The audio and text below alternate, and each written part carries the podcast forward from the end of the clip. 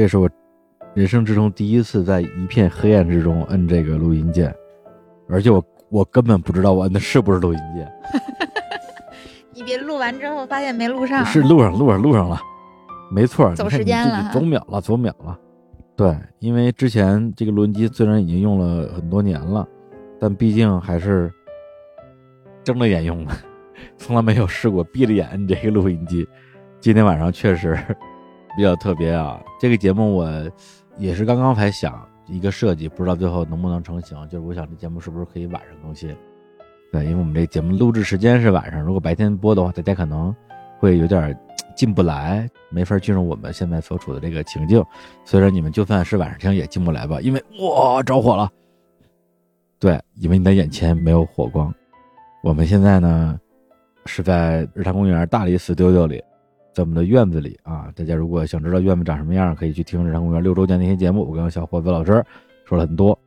那今天呢，我跟我们的几个公司的同事啊，我们的这个工作伙伴，这艘船的船员啊，大家一起在日常公园大理办公室的院子里，一边烤火，一边听歌，一边撸串一边录节目。然后给大家介绍一下我们今天呃的几位嘉宾啊。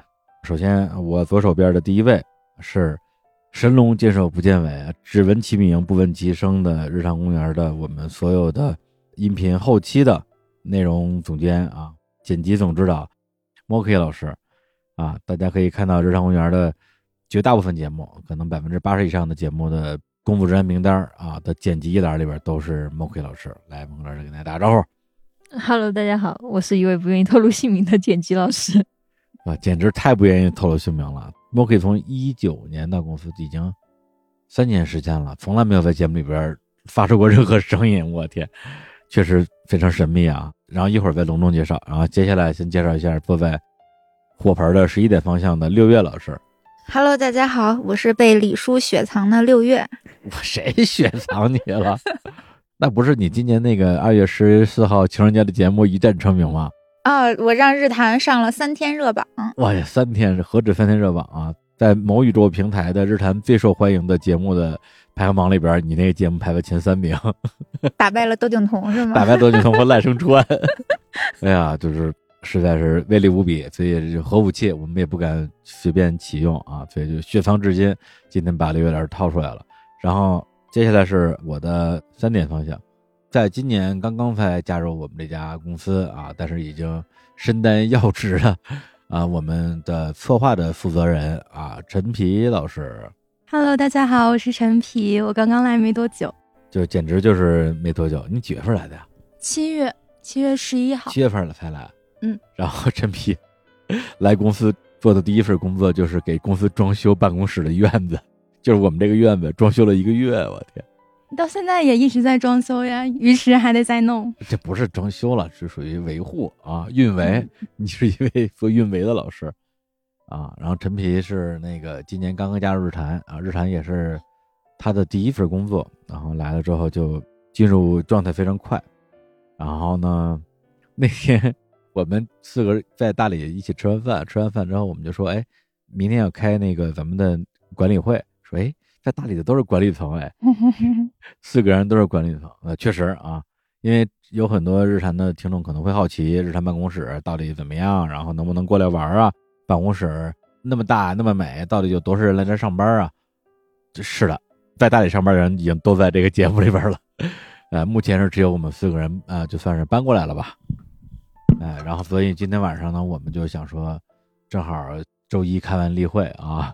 然后晚上大家一起撸个串儿，烤个火，随便聊点什么东西，随便聊什么东西。然后我有个问题，你你希望我跟你配合配合吗？还是你想一个人立的整期节目？哦，对啊，不是，其实我现在最大的问题是我到底是要录一期节目，还是像刚才咱们开麦之前那样随便闲聊？对我也不知道，所以我不知道该给你什么。就是我也不知道。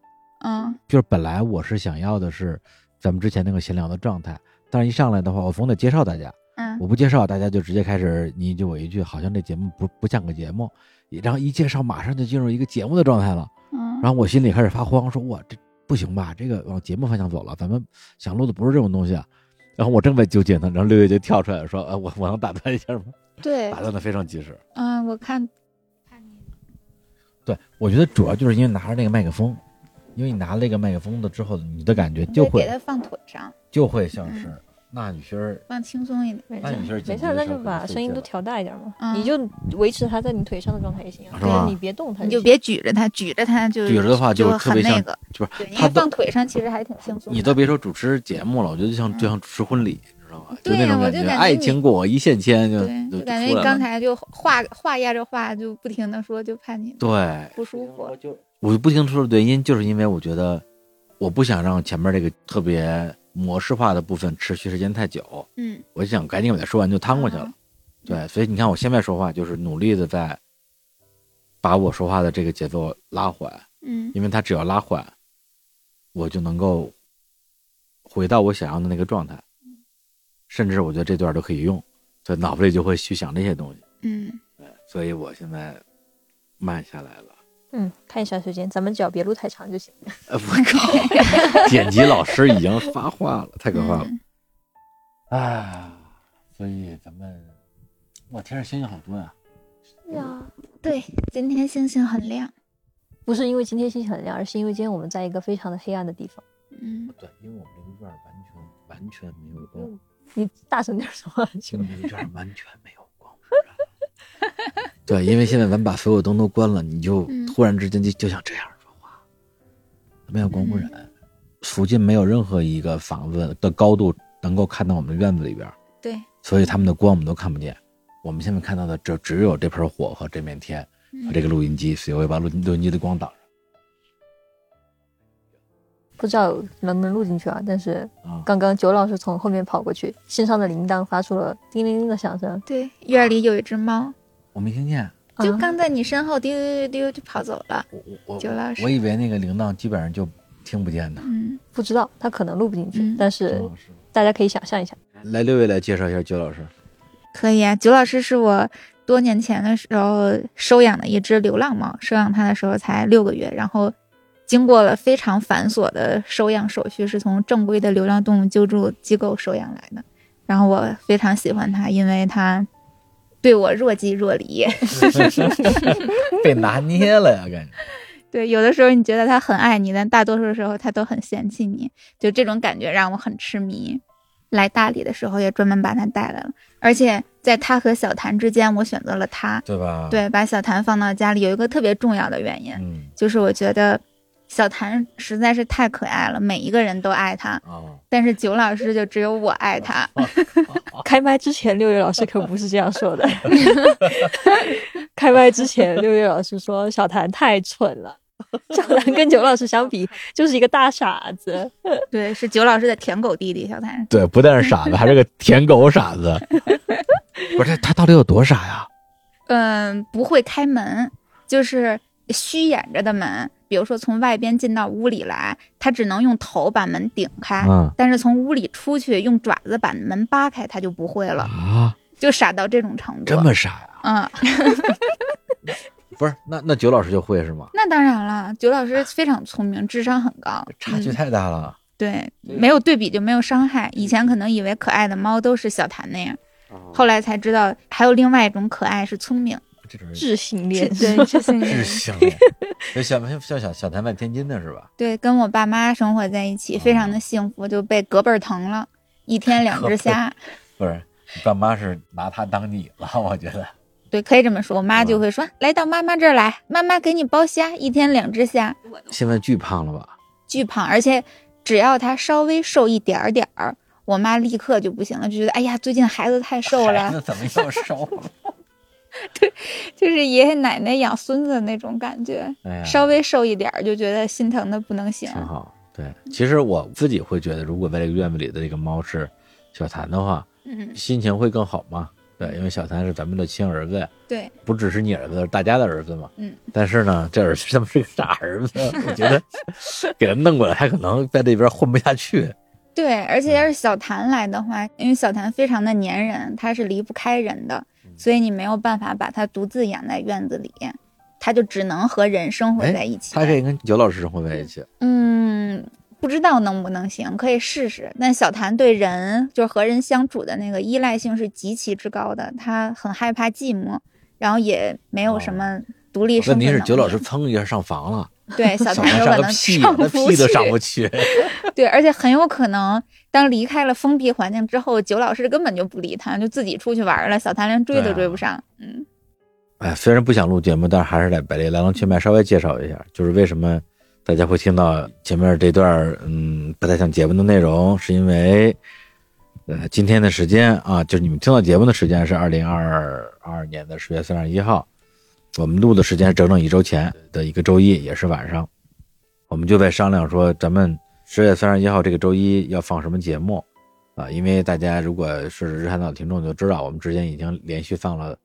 三期广告节目了啊！嗯小伙子老师自己都叹为观止，说咱们可从来没有广告三连播过，有点太激进了。我真能干。我知道，这不就是六月压着我们啊？说这个一年不就这一回吗？你看咱们今年接什么广告，什么广告没接着？好不容易现在呱呱接一大堆，你不得赶紧录啊？我看小伙子老师哑口无言，说只能听喝，那就 就听喝的，听喝的，然后就哐哐录，然后小虎老师连录三期。关键在于下一期又是广告，相当于是四期广告中间插了一期普通节目。这期节目必须得是一特正经的节目，特让大家觉得说，嗯，冲着这些节目我们听广告也值了的节目。但是这种节目可怎么录啊？就很难录啊。然后一看时间，我操，这一天又是一个，你说有多 special 也没多 special，但是又有多少是个讲究的日子，就是我的生日，所以我就特别的。臭不要脸的、自恋的说：“哎，要不然我聊一个我跟我的生日主题有关系的一个什么节目？大家是吧？不看封面看佛面，完一年就过一回生日，过生日你大家总得说两句吉祥话吧？哎，所以就这么一个企划。然后这个企划反正也调整过很多很多次，最后就变成了说我们日常公园驻大理办事处的四位小朋友啊，我也是小朋友，大家一起随便聊点啥，来让我们的听众们感受一种不一样的录音方式吧。”这个对我来讲也确实是个挑战，以前没有这么录过。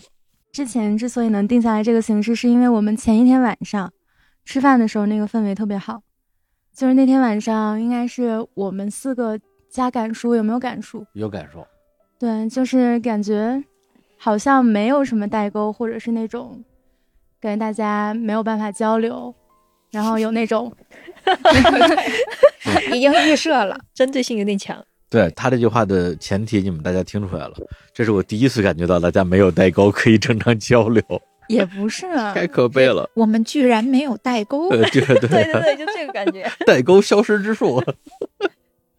你接着说，我说到哪儿了？给我打没有断了。没有代沟，没有啊没有代。沟啊！就是感觉其实状态很舒服嘛。然后因为我现在是策划组的嘛，然后李叔就问说十月三十一号我生日，我想录一个节目，我怎么办呀？我想不出来，没有一个让我觉得哇塞，我值得录的一期节目。然后我就想了半天，就那那时候正好朋友圈大家在发那个中国制霸什么那个，就是标记一下你在国内都去过什么省市。然后我就想，因为李叔他其实一直很想环游世界，然后我就想，如果有一个世界制霸地图，然后你聊一下你去过的，或者是你之后想去的地方，可能是一个挺好的形式。而且那天晚上，前一天晚上吃饭的时候，大家就聊到了一些关于远方的话题，比如说墨西哥，比如说什么乱七八糟的地方。然后我就觉得好像还行，虽然最后这个没有被采用，但觉得可能有一些些启发吧。采用了呀。当时我已经有一个想法，就是说，哎呀，我们能不能把这种没有代沟的感觉在节目里边重重现一下？重点不是环游世界，重重点没有代代沟沟。对对，所以当时我已经有想法，就是我想跟你们仨一起录期节目了。然后你又说了环游世界这个企划，我觉得这两个是吧？把牛丸跟撒尿放在一起，撒尿牛丸不就行了？笨蛋，对吧？我这我我我就彻底学会这一招了。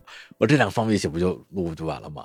而且这儿再补充一句，我跟陈皮的完整表达就是说，你来帮我想一个企划，如果实在想不出来，我就不录这个企划了。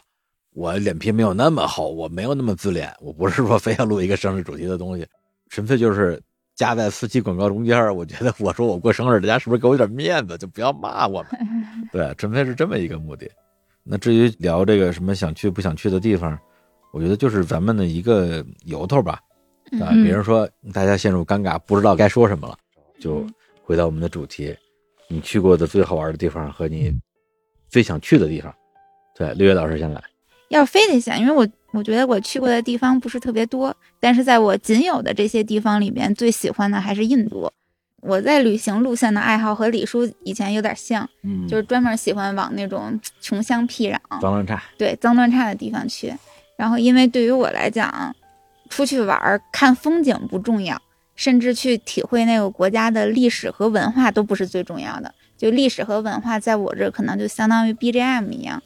出去玩对我最重要的事情是和当地人打成一片，交朋友，然后听他们的口中的所谓的口述史。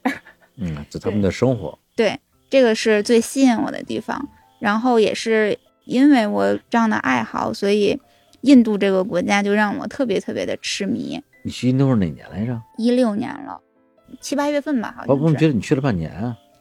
没有半年。我当时去印度的时候是拿的三个月的签证，就是玩了三个月，然后玩完之后就意犹未尽。但是对印度那段时间又爱又恨，就是印度整个国家给我的感受也是这样的，它实在是太丰富了，而且特别的矛盾。嗯有的地方非常符合我们对印度的想象，就是这种脏乱差，嗯但是有很多地方你能够看到绝美的建筑，那种对于几何图形和对称的极致追求，你能够看到非常高雅的各种各样的城堡。然后在人方面也是一样，你在印度不停的被坑，不停的被骗，但是你又同时非常高频次的被陌生人关爱。可能有很多人在前一秒就骗你，但是啊后一秒他就能够拥抱你。不是同一个人啊？同一个人，就我当时在 Jaipur 的时候遇见过一个当地的印度人，然后因为和他问路，我当时想去一个城堡，他就介绍一下自己，说我其实可以给你当导游，嗯多少多少钱一个人。然后顺理成章的，我们觉得反正也要想请个人来介绍一下这个城堡的历史嘛，就找他了。然后他其实当时给我们报的价是远高于当地的导游价的，哦他觉得哎逮住一个外国人能坑一笔是一笔，当然不是我揣测他那会儿的心理动作，但是在整个的，嗯，我们一起去逛这个城堡的过程中，他处处体现了很多贴心的细节，时刻会照顾你的情绪，然后帮你去拿东西，帮你拍照，就等等这些做的非常的体贴。然后等到最后我们结束了这一趟短暂的旅途之后，想要说哎互相道别，开始想要给他结账，嗯他跟我说。你不需要给我钱，因为给朋友服务是不需要钱的。我靠，取而代之的是他要了一个拥抱。对，就这样的故事在印度非常非常的多。你经常可能找一个人问路，他说：“哎，我带你走吧。”嗯到了地方，他就要跟你要引路钱，这种情况特别多。其实就是坑你一笔或者骗你一笔，不是他他带那个地儿是你要去的地儿吗？是你要去的地方。我们正常，他说：“哎，我带你去，或者我给你指给你怎么样？”这种你觉得可能就是顺手帮帮，但是等到了那儿，他就跟你要钱，并且是很强硬和蛮横的。嗯那样去要钱，这种情况特别多。但同时在印度，我也遇见过花一个小时的时间带我去医院，因为他看到我的膝盖摔伤了，我自己走到后边都已经毛了。我觉得这不是要给我带到什么偏僻的地方施暴吧？嗯但确实领到了当地的医院，然后花费了他将近一个半小时的时间吧。哦到最后也仅仅是挥手道别，什么都没有说，然后也没有跟你去要报酬。啊就是这样的事情特别多。然后印度又是一个，它几乎没有规则，嗯，但同时它又能有自己的规则在。你就比如说在印度坐火车，几乎没有准点的情况。不仅没有准点的情况，你的列车的车次随时可能会变，你的站台随时可能会变。嗯所以在印度每次坐火车，我都要不停的向身边的人问，这趟列车是不是在这个时间要停在这儿？每隔五到十分钟就要问一回。因为我去印度去了一周，嗯是那种特别浅度游，嗯因为全程有司机什么的包车，而且我也不会说英语，我也听不懂，我更不知道发生了什么，也没有办法跟人打成一片，也没有你那样的剧情。但是你说完之后，我觉得印度给我感觉特别的浓烈，就是它现代的和前现代的，嗯然后它那种你喜欢和不喜欢的，善良的和那种带着他们那种印度人的那种狡猾的东西，就都特别的浓烈，呃，让你经常有机会可以感受到他们的这种民族特征吧？对，说一个有意思的事情，可以给大家猜一猜，你们觉得全世界哪个国家的人是最爱印度的？英国吧？不，美国，不是，我想的是日本。对，是日本。日本和印度简直是世界的两极。对，日本它又干净又讲求秩序，讲求边界感，印度完全都是日本的反义词。对对但是日本人爱印度真的是爱的特别深沉日本人太，压抑了是吗？有很多日本女孩都嫁到了印度去，就是她可能并不是嫁给印度什么富二代或者什么，就是嫁给普通人。然后印度的很多出名的青旅酒店都是日本人在经营的。嗯，这样日本人和印度人的爱情故事，我在一路上听过非常多。你这个其实前两天我听英姐，英姐跟两个那个台湾女孩儿聊了一期《母鸡姐生活》嘛，嗯，然后那俩姑娘就是说，我们平时在台北的时候，也每天就是那种好像要循规蹈矩的啊，要像一个什么那种乖乖女一样，对，到了墨西哥之后，那可就放飞了。然后之所以特别喜欢印度，还因为有一个奇遇，就是我在印度还办了一场音乐节。你我和在印度认识的朋友们一起，我其实是中途加入他们的。然后当时正好在印度的金城，嗯它是就是北部邦的某一个小城吧，地处在沙漠里边。然后因为它的整个城市都是用那种金黄色的沙石建造的，同时它也是可能得有八九百年的历史，应该就算是现存最古老的有人居住的这种城堡之一吧。然后我们在沙漠里做了一个，算是由当地的一些摇滚青年们，然后和他们认识的一些游客朋友们一起组织了一个音乐节，邀请了很多。当地的一些其他喜欢音乐的朋友，然后也大家也互相邀请自己在路上认识的旅伴们都来到金城，吃住睡都在沙漠里，没有地方洗澡，只能游泳。游泳 就是一条小野河，火神节你这个对呀、哎，真有点像。是吧？对，然后睡觉就是当地的村民给拿了一些行军床，直接支在沙漠里面，然后早上的时候就被特别刺眼的阳光照醒，然后你就会发现有一撮人蹲在墙角里抽烟，然后有一群人呢在搭的一个棚子下面练瑜伽。有一群人在用各种，因为印度有非常多的那些民族乐器，奇奇怪怪的，什么大管子呀，什么口弦呀，什么的，就等等各种各样的东西。那个大管子的乐器，哦印度好多奇怪的乐器。对，然后什么各种各样的鼓、手碟之类的那些东西都特别奇怪。对，一群人在那儿 jam，然后也有一些人什么可能拍拍照呀、画画画呀，就每个人都有自己的事情做。然后大家在那个时候会有一种感觉，就是，哎，好像世界语言并不真的是英语，因为有一些人英语确实不好，但是对于热爱音乐的年轻人来说，音乐可能是世界语言。对对，当一个大家都熟悉的音乐放起来的时候，所有人都能跟着唱，然后可能有的人用很蹩脚的英语去讲自己当时听到这个歌的时候是什么样的情景，就那种感同身受，或者是我们是虽然来自不同的地方，有不同的肤色，讲不同的语言，但我们居然是一伙人。对，这种感觉嗯。是。前两天我跟敢叔聊，他之前有一次去法国玩的时候，跟一帮法国朋友一起，当时是他们在家里吃饭聊天儿然后主人就放了一个背景音乐，嗯。结果他可能也是像我们一样有什么网易云的什么私人 FM 嘛，嗯。然后就放到了那个 Simon Garfunkel 最著名的两首歌之一，嗯不是一首是那个《Sound of Silence》嘛，《寂静之声》，另外一个那个什么斯卡什么什么集市，啊，对，就他们放的那首歌，然后展叔就跟着一起唱，一起唱了之后，主人就嗨了，说：“哎，我家有卡拉 OK，然后你你直接卡拉 OK 一个，然后这种家庭卡拉 OK 直接拿出来之后，让他让他唱这首歌，然后他就唱了一遍，然后呢，他说他知道自己唱的特别差，肯定就是调儿也不准，然后词儿也不一定特别熟，但是唱完之后，所有人都一起特别真诚的、热烈的，夸夸夸夸开始鼓掌。对，对我觉得这个东西，一方面可能是一种礼貌啊、鼓励啊这些东西，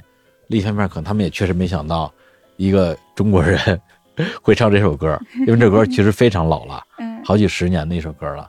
但是其实大家之间的这种文化的隔膜，在想象之中是非常大的。嗯但你实际，比如说通过某一个点，比如说音乐，我们相互 hold your hand 的时候，你觉得好，好像妈的没有那么远，对，就是这种感受，感觉已经很久没有了。就在那会儿的时候，我会觉得以前可能十多年前互联网刚发展起来的时候，大家会说一个词叫“地球村”，嗯，但是听起来就没有什么触动，就觉得哎，好像就是一个虚无缥缈的大词儿。对但是到那种时刻的时候，会觉得哦，好像地球村真的有理，大家真的就像是村民邻居，我们是同一伙人。嗯。我以前在我忘了哪期节目了，我就说过，就是说以前我去过的很多大城市，啊，曼谷也好，东京也好，然后北京也好，都有一个或者是多个角落嗯。被我称为世界角。就到这个地方之后，你不觉得这儿是中国，你觉得这儿是世界的一部分。啊，对，我形容里的世界角其实就是地球分的联络站，哎，多年前的大理就是这种大理市、嗯。五道口市、三里屯张街市，这些以前就是地球村的联络站。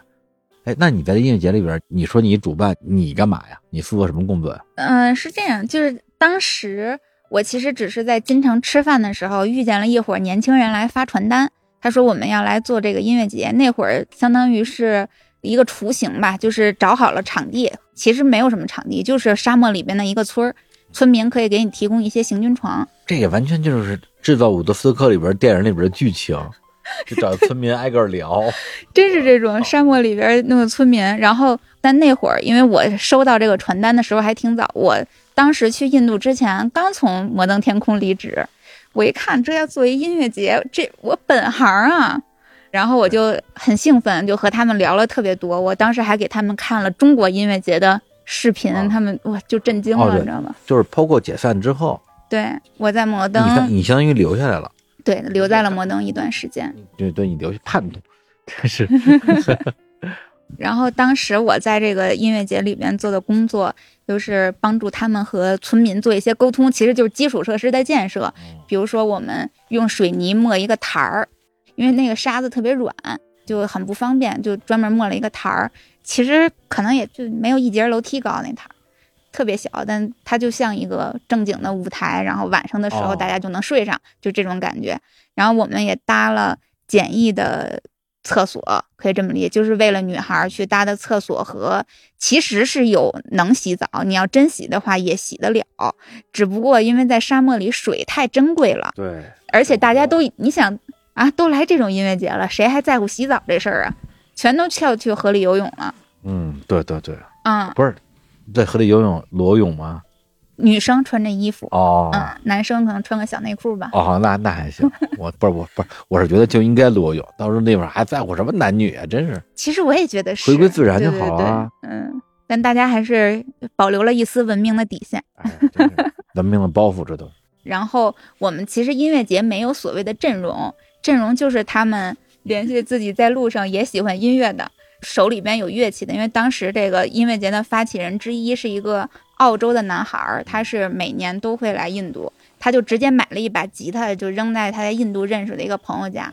然后一个是他，一个是当地的几个音乐人，后来都成了很好的朋友。然后他们就去联系那些在印度的会乐器的人，会乐器的队对儿，他甚至 他都不是队儿他，都不是队儿，对他就不是队儿，音乐爱好者，嗯，还有就是当地的村民，因为哦印度这种国家大家都能歌善舞，嗯，对当地的村民一起就来查舞了，对太 飞了，这个。就是这样一个就很混乱的所谓的音乐节。这感觉就是比那个第一届迷笛音乐节还要更野。他那好歹是学校里的学生，你这什么什么人都不知道。完全是音乐爱好者。嗯。然后我们那个音乐节还对外收费，对，就是来的人要交钱也需要花钱呢。村民给我们做饭，就是做那种印度烙那种小薄饼，我们要给村民钱呢，所以就弄了一个箱子。但是这个箱子是大家自己往里扔钱。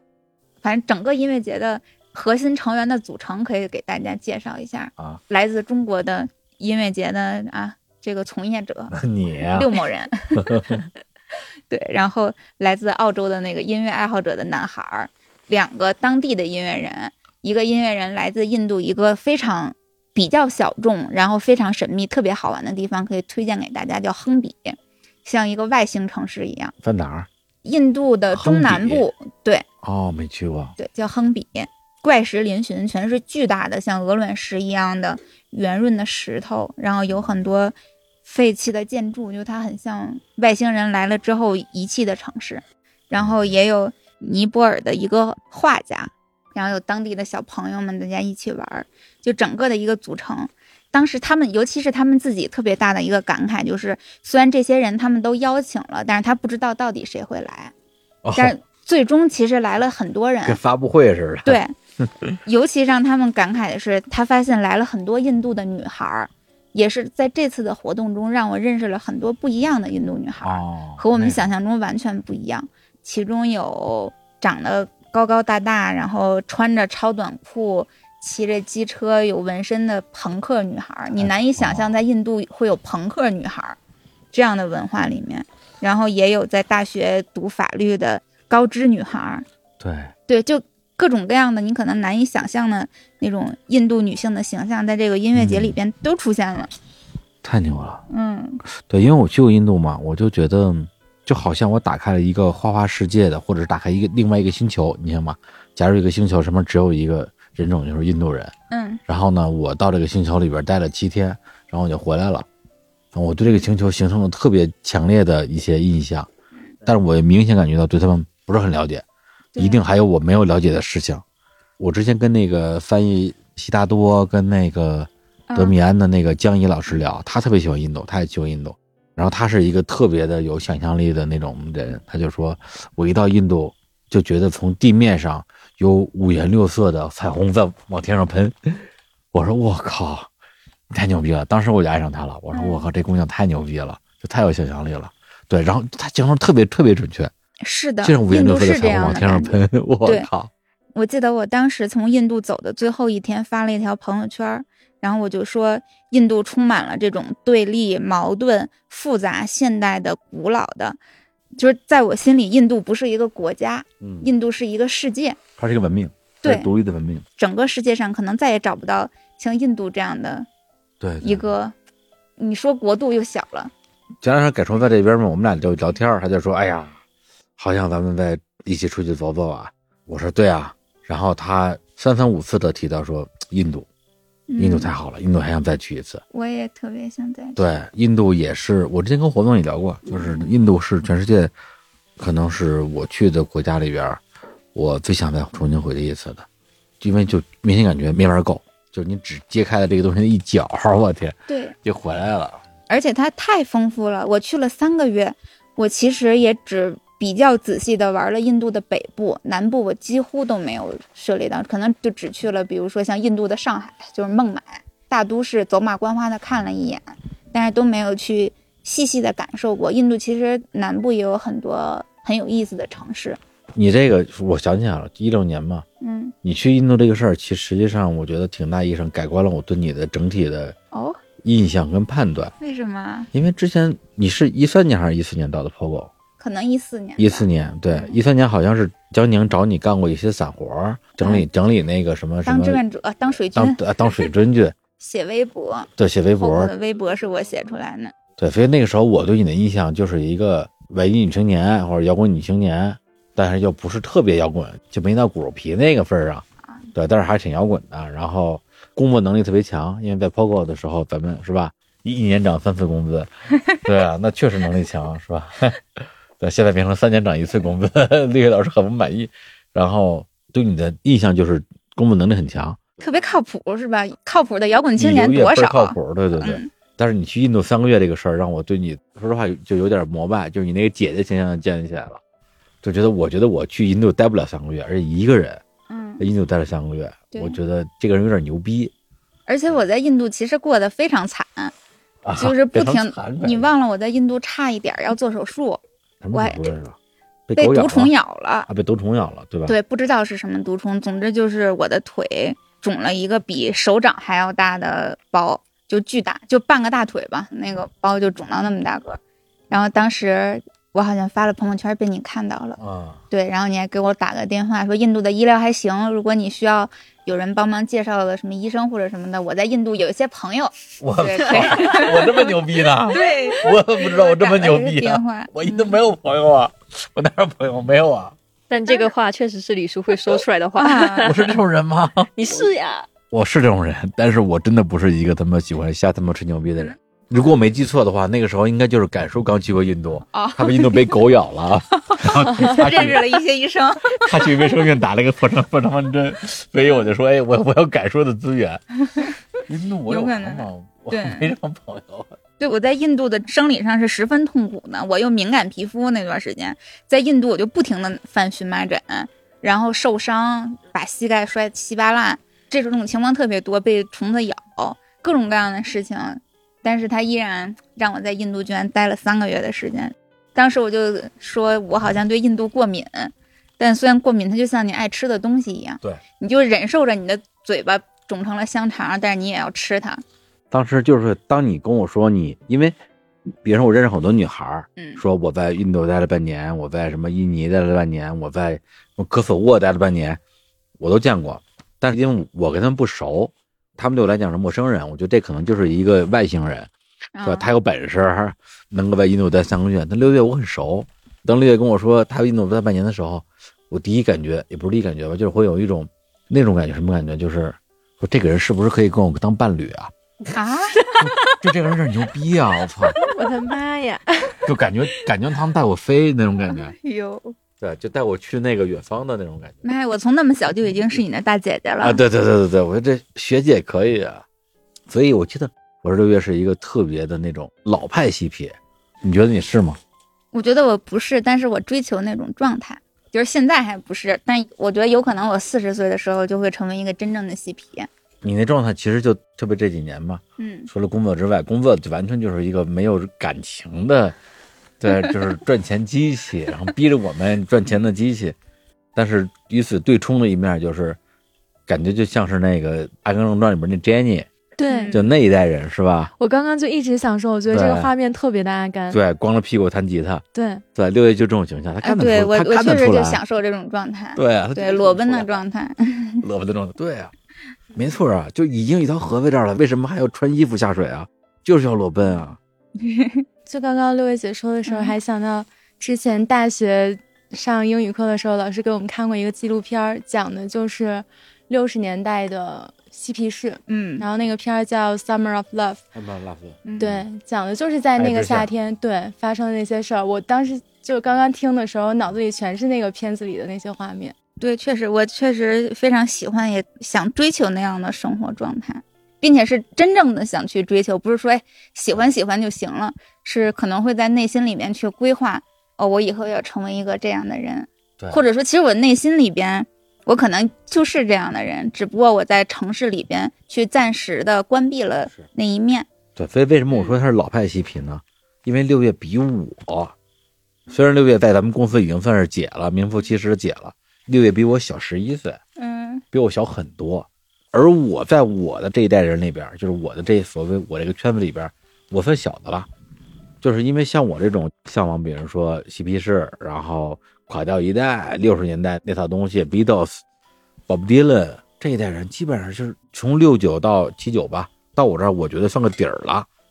对，所以我后来跟六月聊到这一点的时候，我觉得说我神奇了。对，就是居然九九九零后啊，对你也不算九零后，你是九零整。九零年的，对，九零年，我天，你咱就说一四年，你不才二十四吗？是吧？还没有我们的剪辑我老师那会儿比现在嬉皮，我去 POGO 之前就已经在大理长居了。哦你在长居是那时候啊。对，在 POGO 之前，当时江宁老跟我说，我说，嗯哎，咱们给咱们弄微博这姑娘真不错。江宁，你赶紧让她入职，这个人我需要。然后江宁说，他现在在边浪着呢，嗯，他回不来。我说你你求求他，你让他赶紧回来。我操，没有他我不行了。对，然后他就求了求你，你就回来了。正好聊到那儿，我可以说一下我当时为什么加入 POGO。哎，我其实原本是非常抵触去做音乐行业的，啊，因为它对于我来讲，听音乐就是我的一个爱好，我特别不想把它作为职业。但是那会儿，就确实李叔还有反复提到的同事江宁，就是我当时的公司的二把手，对然后六月后来晋升为三把手。对，确实如此。对，然后李叔和江宁就经常来问我说：“哎，什么时候能加入我们啊？什么时候回北京啊？”就是这些。开始的时候我都只是随便答应答应，其实说实话没太走心，就是礼貌性回复，说我这还得在外边再玩半年才能回去。但是特别让我触动的一个事情，就是因为李叔那会儿已经问过我好多遍了，有一天已经夜里十二点半了，你给我发 QQ，那会儿还没有微信呢，好像有微信，有微信，但是我没有啊，我没有你的微信，我只有你的 QQ。啊，有可能，对你给我发 QQ，然后说了一些简单的工作的事情，主要的核心还是做工作邀请。嗯，对对对，然后我就说行，快回去了，你早点休息。然后你说休息不了呀，这最近非常忙，特别辛苦什么的，就是特别累最近。然后我就当时有一种哎被三顾茅庐了的感觉，而且夜里十二点、十二点半来邀请你参与我的团队，然后来 来我这一起工作，我就觉得我嗯挺受感动。你这东西听着特别像那种什么成功企业家的那种什么 传记，什么为了发展一个核心员工，半夜十二点半苦心孤诣给人发微信。实际上完全我没有这方面的想法，因为那个时候你想象，你想象你就是忙不过来，你回忆一下那个时候我是一什么人，嗯咱不说我什么状态，就是我是什么人，我那时候就是一个完全靠本能活着的人。嗯对我完全不会去想说我是不是这时候应该发一个信息，肯定是我那个时候我发我就觉得我就想发个信息，因为我不发的话，我觉得我要死了，对，就那种感觉。哎呦，那时候就是发愁嘛，因为很多时候不是说你你有这个所谓的招聘名额就能招到人的，很多时候就是有名额招不到人就够难受，因为领导会觉得说我给你名额了，招不到人是你没能力嘛，其实压力更大。所以当时就就觉得六月必须得来，但是这姑娘又特别的嬉皮，就是说我在间隔年。在 gap 呢，在大你知道那不大理是吗？那会儿在大理，后来我又带我爸妈去了一个月泰国。哎一三年大理什么样啊？我觉得一三年的大理是大理辉煌时代的最后一年，就是末尾。一三年就末尾了，对，就是真正我们想象中的那种世界村的大理，我觉得在一三年之后它就结束了。再早，可能在从一零年到一二年期间，大理初步形成了它的这种世界角的感觉。人民路开始有各种各样的文艺青年，对什么嬉皮士就等等的这些去卖自己的一些手工的小玩意儿，然后人民路上开始出现了一些，就像海豚阿德，嗯，书店，对，都是那个年代，包哦括杂志、这些有意思的店，就是大理真正成为了我们喜欢的那个所谓的对文艺的大理。对我插一句，六月，你你为什么不找我玩啊？我找你玩儿，我来大理都两个礼拜了，你都没有找我玩过，你都没有说李叔有一个什么书店，咱们一起去吧，或者咱们参加一个活动吧。对啊，我好寂寞啊！你为什么不找我玩啊？你让我说实话吗？啊，你说实话吧。在我心里，你不是我的朋友啊。实话真的好伤人啊！不录了，我不录了。或者我从来都没有跟你一起玩过。你邀请过我跟你一起旅行，我拒绝了。啊，还有这事儿？呢你邀请过我跟你去日本呀？啊，就是淼叔，我们俩去日本那次。对呀、你让我跟你们一块儿去。你为什么没去啊？单就旅行来说的话，我喜欢一个人的旅行，就是我喜欢随机和未知。我能够预想到我跟着你们俩一起玩会是什么样，就是他肯定有他的魅力所在，但是他和我最舒适的那个状态不一样。原来你不是因为有事儿拒绝我，你是因为我我忘了我当时说的是什么理由反。正你当对不是小军那个事儿，我确实不记得了。你跟我说我都不记得了。嗯，对，但是我能想象当时我为什么邀您一起玩儿，嗯为因为当时我当时我跟淼叔我们俩说，最近形势这么严峻，大年初五嘛，就是已经很难受了，就觉得每天看新闻就已经快疯了。然后淼叔说咱们走吧，我说走，他说就咱俩啊、我说那还叫谁啊？他说你想想有什么朋友可以叫。我当时我猜啊，我只能猜，我猜我想到你，我觉得六月不错，六月就是说跟谁能玩到一起去，然后呢你又不用担心路上跟六月咱们有什么事儿。对，就不会搅出额外的事儿来，大家心里都踏实。对，就这种感觉就特别安稳。当时我应该就这么想的，然后邀请了你嘛，嗯，然后被你拒绝了。不是，所以今天晚上我觉得截止到此刻为止，我最大的惊天的嗯，惊天的发现就是你没有拿我当朋友，我靠，你不是从来也不和同事做朋友吗？我没有不跟同事，我我怎么我怎么不拿同事当朋友了？同事是同事，或者说他是一种比较亲密的关系，不但不是朋友。这不是我的观点，我没有那种就是说不能拿同事当朋友的绝对的这种概念。就是说对我来讲，可能有的同事，我觉得大家就当就当同事就好了；但有的同事，我觉得是可以当朋友的。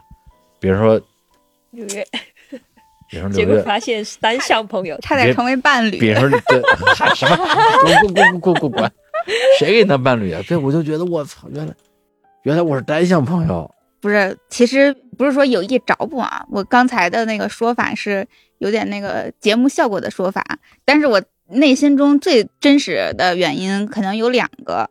一个原因是我到大理这段时间还没有正式开始玩耍或者社交，一直都在处理一些私事儿，就比如说前段时间受伤了，不太方便，然后这段时间一直在收拾家，没有调整到那个享受生活的这个状态，其实是最真实和核心的原因。不是这个事儿，我我我稍微解释两句。第一就是说，可能我是单方面的朋友，但是 但是我很真诚，嗯，或者说我很笃定这件事情。嗯所以为什么你刚搬过来，然后家里还那样呢？我就屁颠屁颠地跑过去，还找路找了半个小时。对对，但其实我让你来我家，我是要做心理建设呢，真的呀，真的。太伤心了。就是我承认我和你的感情是非常好的，但是我和你的那个相处，我不知道是不是因为有工作的关系，我就没有办法哦，非常的自在和舒展。你看，嗯昨天我我跟那个剪辑老师说，嗯我说我跟六月我们俩这么多年就是是吧那种，就是我没有老夫老妻这个词儿啊，嗯但我感觉就是大家已经太熟了，熟到就是我觉得我说什么做什么都没有任何压力，因为嗯这个人他会理解我的一切。嗯，对我跟你开一些那种特别二逼的玩笑也好，或者是嗯突然说，哎，你干嘛呢？你说待着呢。我说，哎，我去你们家待会儿。我一点儿都不会担心说这个东西越界了，对，我不觉得他越界，对吧？嗯、对，因不 only 这因为这个人是你，我跟你嗯说，都不用说全大理，全中国只有你一个人让我觉得说，我可以随时问你说你干嘛呢？我让你待会儿去，我不会觉得说我好像做错了什么事儿，因为都太熟了，就亲姐们儿那种感觉。对我其实也认可，但是我也不知道为什么，可能我觉得可能还是因为有你心里还是。有我啊。对，就是 他什么叫对呀、对 不是我承认感情很好，也很亲密，啊，但是就是没有办法非常的自在，嗯没有办法非常的自在。这个收获有点大，有点过于大，因为我一直认为嗯，我在你面前可以做任何事儿，因为我确无论实可以。因为我无论做任何事儿，你都会觉得自在。我哦，没有想到你做我面前不自在，我都可以接受，但是它不是我最享受的那个状态。那咱俩当不了伴侣。我觉得这个 当伴侣的话，还是要互相享受对方 存在这件事情。可以往这个方向努力一下，不是往伴侣努力一下，是往自在努力一下。，哎不是，对对。所以今天我不是跟你说，我说昨天录完节目之后，就是咱们跟小苏姥爷录完节目之后，六月走走之前，我们俩就胡言乱语了一下。嗯我就说了一些这种混话吧。说完之后，然后六月就特别那个轻盈的接住我的那些混话，然后就走了。走了之后，我说：“哎呀，六月真的是个，真的是个姐姐。”对，如果大家不考虑什么年龄差多少岁，六月就是我的师姐、学姐啊。但是我不是学姐控，说白了就是学姐不是我的菜，所以六月 六月不是我的菜。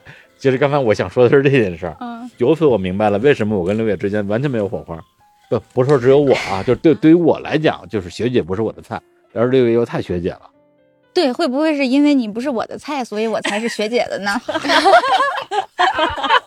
一点一点面子不给啊！好，不说了，太难聊了这个。对对对对对，哎呦，太好了，我觉得太好了，我觉得就有 很有收获。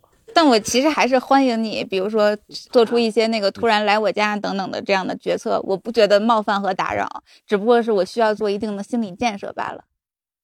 啊，那行，所以老板和员工之间可以做朋友吗？这是不是之前香菜的一个选题？啊，对那些节目你会和领导做朋友吗？对啊是这样的。不是，那 OK，那六月我就当已经回答过了。嗯，对，那那个陈皮说，你觉得可以吗？不可以，我天，完了。嗯，我是觉得那个度很难拿捏，就是有的时候觉得好像我们的感情增进了，好像我们可以做朋友，但是可能，比如说啊，就第二天大家要一起处理工作，因为你们就是上下级的关系，然后在这种关系里，你们之前的所有的私人情感，其实它都是被打破的。嗯，所以呢，你会有这种就是割裂感，对，觉得是昨天你还觉得我们是朋友，到第二天就觉得说我靠，你还是我老板。对，因为我觉得工作关系它和私人关系就是割裂开的。就你在面对工作的时候，其实就是很很城市化，或者是就是为了达成一个工作目标去做一件事情。在这种事情里面，你没有办法去考虑你们个人的情感关系或者怎么样的，就是你该做什么事儿就干什么事儿。但是可能如果是朋友的话，因为你们会有其他的一些羁绊，那可能你就会想，是不是我应该给他在面子，也不是给他面子，就是相互支持吧。可能就是会有那种，嗯，大家可以商量着来，然后携手去度过一个什么事儿的感觉。但是在工作里面不太会是这样子。哎呀，你说这句话，我中间想到很多东西。我觉得，咱们假定啊，假定，比如因为陈皮在公司才三个月时间，大家也很难讲以后怎么样，说不定下个月他妈的觉得老板是傻逼不干了，都有可能嘛。对，但是我觉得有时候，比如我接受采访或者是跟人介绍的时候，我说，哎，这位是那个剪辑老师啊，一九年就在我司服役了，啊，已经三年时间了。这位是六月老师啊，一三年就跟我一起工作了，假装中间没有离开过。就是我身边有老人，说明我这个人有人格魅力啊。我这个对，确实有这个虚荣心嘛，这是一种话术。但我觉得，比如说大家如果能够真的长期一起工作的话啊，就是一方面可能是你也没拍到什么高枝儿，或者是你没有自己去创业，或者是做一个事儿；另一方面的话，也是大家其实某种意义上解决了你说的那两个问题。一个就是说，如果你跟老板又是上下级又是朋友，就是一种双重关系。因为我之前做心理咨询嘛，就是从就严格的逻辑上，你跟心理咨询师之间不能是朋友，除了那个时间段之外，最好就没有任何接触。嗯，对，但是我跟我的咨询师就是朋友，管关于这个事儿跟那个简经理有过一些讨论吧。但是我觉得我自己是战胜了那个东西，我跟我的咨询师就是又是朋友，又是咨询师，所以我觉得跟老板又是朋友又是下下级的这个事情，不是不能融合的。比如说，我想举个例子，就是说六月，对，但是六月他并不认为我们俩是朋友，我 我刚才也在想，咨询师认为你们是朋友吗？我误会的有点多是吧？不是，就是我觉得人和人之间关系有很多种，朋友只是其中一种。你这么表达特别像是表白，我我表白失败之后的安慰我的话。好人卡是吗？对，好人卡就是就是说，对哎，我说那我们可以做朋友吗？你说，哎，人和人关系有很多种，朋友只是一种，我们还有其他选择。其实并不是，就是可能你跟我的这个关系，可能比普通的朋友关系还要亲密，或者他这种关系的紧密程度还要强。一六年抛购解散了，然后李叔当时去到大疆，然后我当时就能有一种强烈的感觉，就是如果以后有一天李叔再创业了，他一定还会来找我。嗨，这个这是工作上的，但是私人情感上的其实也是一样的。比如说，我现在遇到了一个什么困难或者问题，就像我当年在印度的时候一样，就只要我向你求助，你是一定会排除万难、施以援手的那种人。不是，咱们就不说这个，说这个就像是在那个什么炫耀这种什么什么羁绊之类的东西了。我觉得这个东西就不用说的东西。呃，简妮老师说两句，你你你说吧。说什么和领导做朋友吗？谁对你就说这个，你为什么不愿意跟领导做朋友？我没有不愿意跟领导做朋友啊，但是我觉得啊，那就我那我是你每个人的朋友吗？每个人对你先别急，每个人对于朋友的定义不太一样。我觉得对我来说，其实我会把朋友的定义定得挺狭窄的。比如说你现在问我，我的朋友有多少个，我会告诉你这只有一个。就是那个嘛。对，有时候随口说啊，比如说我我的一个同学发生一件事儿，然后我跟大家说，我可能会说，我有一个朋友他怎么怎么样，就这种随口说的时候会说出来。但是如果你在哦问我，就是比如说关于朋友，你会觉得我是你的朋友吗？或者说你的朋友有多少个？这种以朋友为中心的话题的时候，我就会不自觉的把朋友的标准定的比较高。啊、对，这个是这个是。你这么说的话，那我也无言以对了。我也不能说，哎，我就就成为你那个第二个朋友，这个有点太不要脸了，这个有点太不要脸了，就是，嗯，你是我唯一一个老板，这样说你会好受一点吗？这是他 最不想听的吧？好说个屁呀、我天！哎，没有没有，这这个事儿，我我我自己怎么说呀？就是我希望我能达到的状态啊，我希望我能达到，我我显然没有达到，我远远没有达到。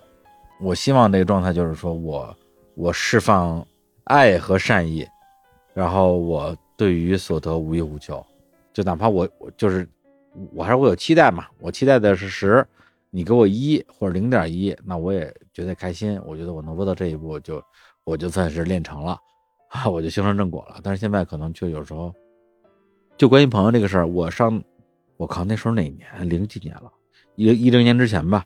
我有一个大学的哥们儿嘛，就是不是刘惠普啊，你们都叫刘惠普，比我第一级卞小春来日坛录过三期节目。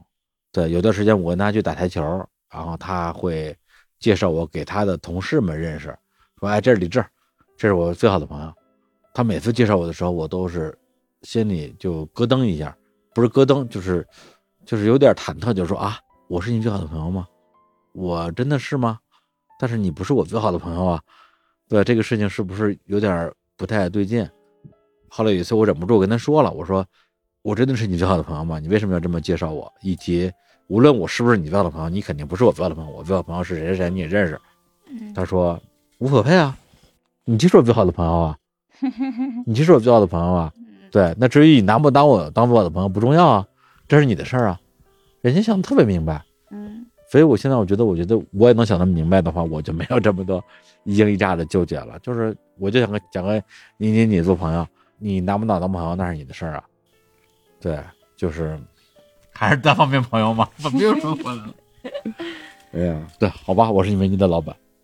这样吧，我先表个态，哎，哎，就是我欢迎李叔，你叫我去玩儿，对，就是你带我玩，把我介绍给你的朋友们。嗯，你说这是我最好的朋友，不用，因为我我刚才也在想，你真的会把我当朋友吗？那如果有一天带我进入到你的社交圈，你会跟他们介绍这是六月，他是我的朋友，也不会吧？首先会，这是第一个点，哦，真的吗？肯定会啊，六月是我的朋友，哦，对我先直击你的最核心的东西，嗯，然后我为什么没想找你玩？因为我根本就不玩，我什么情况你也不知道吗？每天不是在工作，就是在收拾房间，我只有这两件事，我没有其他事儿。对我搬到大理来，我收拾房间，我一直收拾到今年年底都不一定能收拾完。我这次到大理，你看，你想想，八月份咱们所有人一起来的时候，陈皮来，六月来，嗯，然后淼叔来，二哥来，大家都来。我带多少人去过洱海边上？我带着多少人去彩水码头看月升？每次戴着望远镜说：“你看，哎哎你拿望远镜看一下。”但是我这次回来之后，现在已经快两个多礼拜了，我一次海边没去过。这两个月我就没有玩过，我整个人就特别封闭。但是我这个封闭又不完全是说我多么的忙啊，也没有忙到那个份上，我不想玩，而是我我有点把自己困住了，就很多时候也不想出去玩。但这个时候，如果有一个人拉我出去玩，而且这个人又是我很我很愿意跟他玩的人，我肯定会特别开心。所以我从周五开始有一波情绪上的一个低潮吧，颓了整整三天，到最后是怎么把自己捞回来的？曹芳叫我出去玩，我觉得曹芳叫我出去玩，我不能不去，我得给他至少这个朋友之谊，我得我得去。而且他不是一个随便约我出去玩的人，而且他这次是介绍我给他他所有他在大理的朋友们，哎，我就去了。但是这个只是我去的原因，但实际上玩会了之后，我整个人就完全从我之前那个特别颓丧那个状态就出来了。对，所以我觉得，哎。学姐，你要像个学姐一样约我呀！我是学弟呀，我不能约你啊。我其实也没怎么玩过呢，但是我会尝试用朋友的模式和你相处以后。哎呀，对，我觉得这是相处模式的问题，它并不是感情深度和浓度的问题。对对对，怎么变成我、我向大家祈求友谊了？这个事儿有点有点不堪啊！我，哎哎呀，怎么回事？我，你们过渡一下，我上厕所。又过了一个夏天，又过了一个冬天，习惯性的想你失眠，到现在没有改变。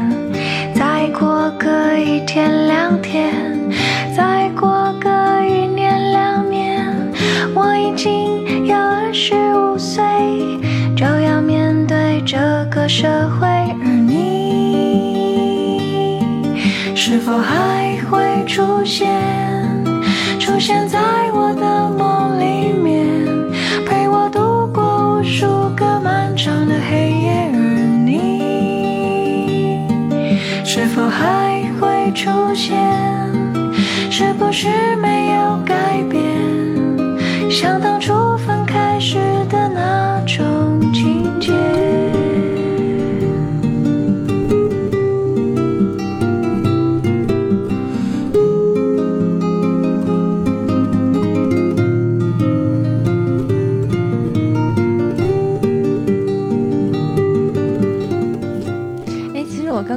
想说的，就是我我在听六月姐说那个世界村、地球村那一段嘛，然后我就想起来，我为什么就我到现在为止，可能唯一追过的星，包括我的偶像就是 Michael Jackson，然后我就在想，我是哦。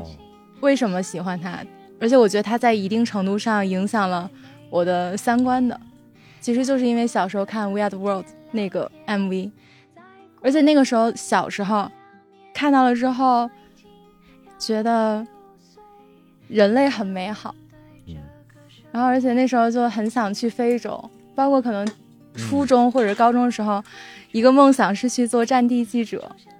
哎，我也有过，哦，真的呀？其实小时候还是挺爱动笔的，而且很爱看书。对，小时候。对，但可能好像越长大，我现在啊，我是觉得自己挺没文化的，就是感觉没有办法再像小时候那样特别沉下来。就那时候，我感觉小时候也没有什么其他的娱乐方式，可能我妈妈她能带我去做的事儿，就是会定期带我去中关村图书大厦，也就是海淀图书城。然后就从我们家那块儿坐公交过去，然后就可能会在那块儿待一天，然后就去一直看一些书啊什么的。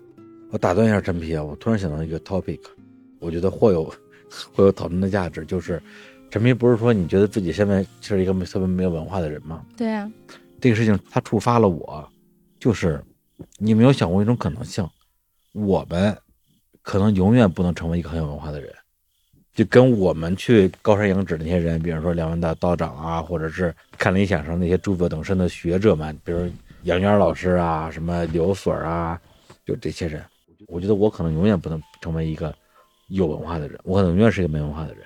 我一直在追求文化，但是我觉得我始终没有文化。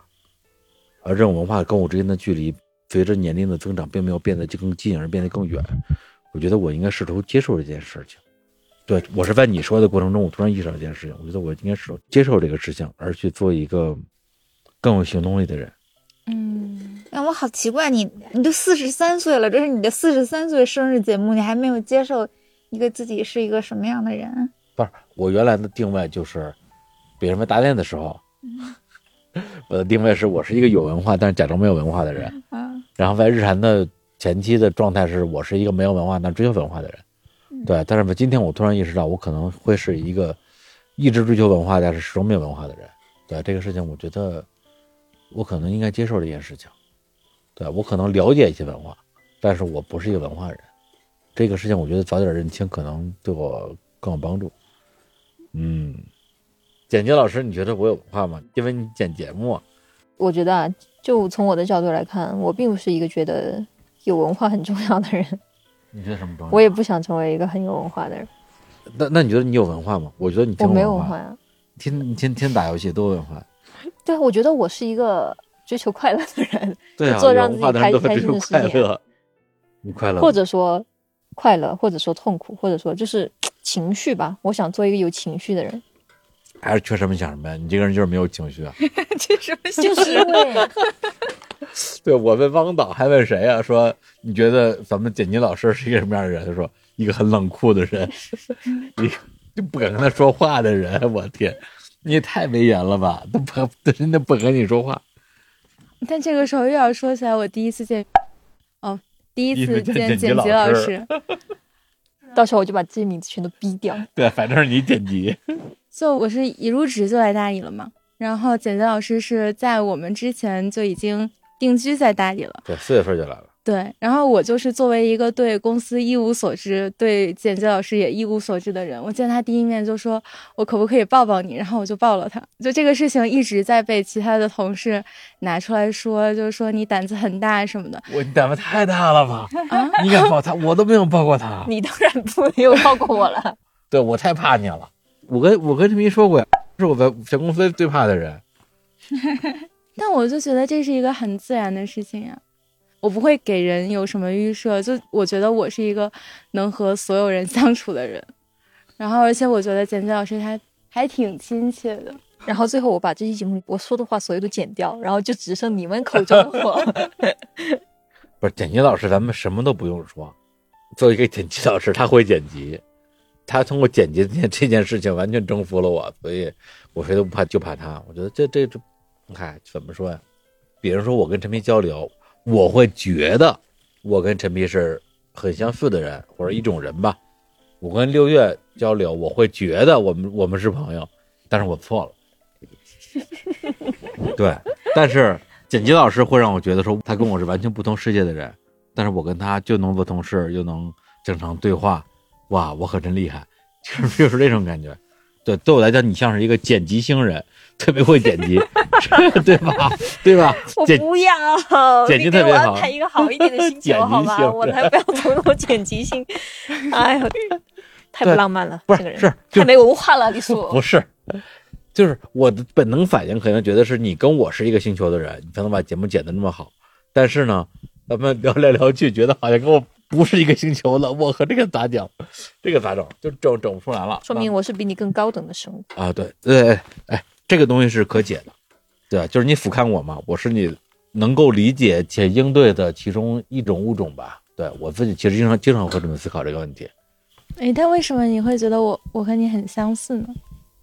可能咱俩都比较容易犯病吧。我犯什么病了？就是陷入到一个比如说情绪方面的一个低谷啊、低潮啊，而且是让所有人能看出来那种。对，嗯，它不一定会影响所有人，但是能能感知到。但是其实我我感觉我最近或者说是来日坛之后，会在这方面自己有去努力去，就不太想让大家觉得我是一个情绪化的人。我会希望大家觉得我是一直是一个很活泼开朗。这件事情很重要，这就是这点上呢，我又怕同为 emo 的人，我们呃相互伤害，又觉得同为 emo 的人，我们相互理解。实际上就是在这两个情绪之间的一种交锋的状态吧，就自己一直在心里边逛荡，差不多是这种感觉吧。哎，扯远了，我说什么呢？太太烦了，为什么说这些东西？因为你喝了很多啤酒。对 我我也这么想，我喝多了，我说太傻逼了。哎呀，简金老师不知道这节目该走向何方了。要不简金老师，你说一下你去过的最好的地方是哪儿呀？直接回答这个问题的话，先直接给一个答案的话是大理。对，但我要解释一下我为什么会这么觉得。就是从某种角度上来说，我跟六月的想法是一样的，就是我会觉得这个城市它，比如说它有什么景点，它当地著名的小吃是什么，然后它自然风光什么的，这些东西其实没有那么重要，最重要的是这个地方它生活的状态是什么。但是因为我是一个不社交的人，所以我是绝对不可能像六月老师一样去跟当地人就是 一起主办音乐节，对，打成一片，这种事情是绝对不可能在我身上发生的。所以对于我来说，我了解一个地方的唯一的方式就是我在这个地方生活，至少超过一个月吧，我才能够对这个地方有所印象，形成一个整体的认知。像我之前虽然去过的地方非常少，但是去旅游的那种的话，去个三五天、四五天的，加上我是一个记性非常差的人，就结束了之后，我往往记住的就只有几个片段了，就是我不会对这个城市形成一个整体的印象。所以我觉得对我来说，可能如果你要让我选我去过最好的地方，我只能从我生活过的地方里选。然后在这个生活过的地方里，当然我觉得就是大理，那就只有北京和大理了。我都特意没说出来，你为什么要哦，说出来？哦不能说，那就只有你的家乡北京和大理。但是你要让我描述大理的生活状态到底是什么样的，我觉得很难描述。加上我是一个口头表达能力不是特别好的人，我觉得我没有办法像像李叔或者说您太火总一样，谦虚了，没有，就是你们讲的东西，你的表达能，你的表达能力特别强你先别说话。啊！我不说话了。所以我后来就想了一下，要通过什么事情来描述这种生活状态呢？就是有两个，其实算是一件事情，就是我在大理看到流星，看到过两次流星。嗯然后第一次就是我带我的一个初中、高中同学和他的大学同学们，相当于我和他的大学同学们其实不认识，但是因为他们一起来大理玩，然后我就觉得，因为我已经在这儿生活了一段时间了嘛对，会有那种觉得我要招待一下人家的感觉。本地人，对，所以我就带他们来到了我们公司的院子，就是我们现在录音的那个院子。对，然后几乎就是我们现在这样的一个场景，就是我们生了火，然后吃烧烤，就在我们听着歌聊天的时候，就突然我和我朋友发出了一声惊呼，就看到天上有一颗流星划过。就是公司院子流流星嘛，对，就是在那棵树的那个，因为我们当时坐在靠那边一点，然后它就在靠近树的那个树梢的位置，就这样划过去了。然后因为那是我人生当中第一次看到流星，啊真的，你看到过吗？我当然看到过了。我上大二的时候就，我们得赶上狮子座流星雨，在学校操场就能看见北京。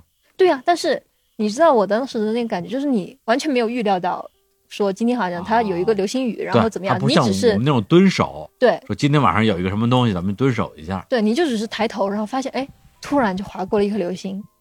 然后呢，那天晚上我们其实看到好几颗流星，但有两个女生，就她们俩一直没有看到，就她们在吃东西，就恰好流星划过的时候，她们在 吃东西。一 一一一低头对就流。对，真的就是这样，就他们一吃东西，然后流星就划过了，然后就导致他们感到非常的沮丧，他们就觉得不行，今天我一定要看到流星，我才能走。我们就就这么坐着，可能坐了半个小时，坐着中途呢，我们就在想说，干这样做也不行啊，我们要想个办法召唤一下流星，然后我们就开始放一些跟星星有关的歌，但是真的就是当我们放到那首。一起来看流星雨落在这地球上的时候，但那我们所五个人就一起看到了一颗流星，而且就在我们的视野的正中央，就在这个院子天空的正中央，它就划过去了。这个有点土味，但是特别浪漫，土味的浪漫。对，然后反正当时就特别开心。对，因为关于星星的美好的歌太多了，对啊，但是一切流星雨这个真的就是就属于什么时代的眼泪的那种，对啊？但是又特别应景，嗯我操！是啊，所以那次是我第一次在那里看到流星，然后第二次看到流星是十月十四号。那段时间我就是会六点多钟起床，然后我就在我床上躺着，然后就看日出。然后那天就是正好因为安普发了新专辑，所以我就在听他的新专辑。同时呢，我在跟我的朋友聊天，因为我朋友他在美国，他那边正好是晚上，我就在跟他聊天。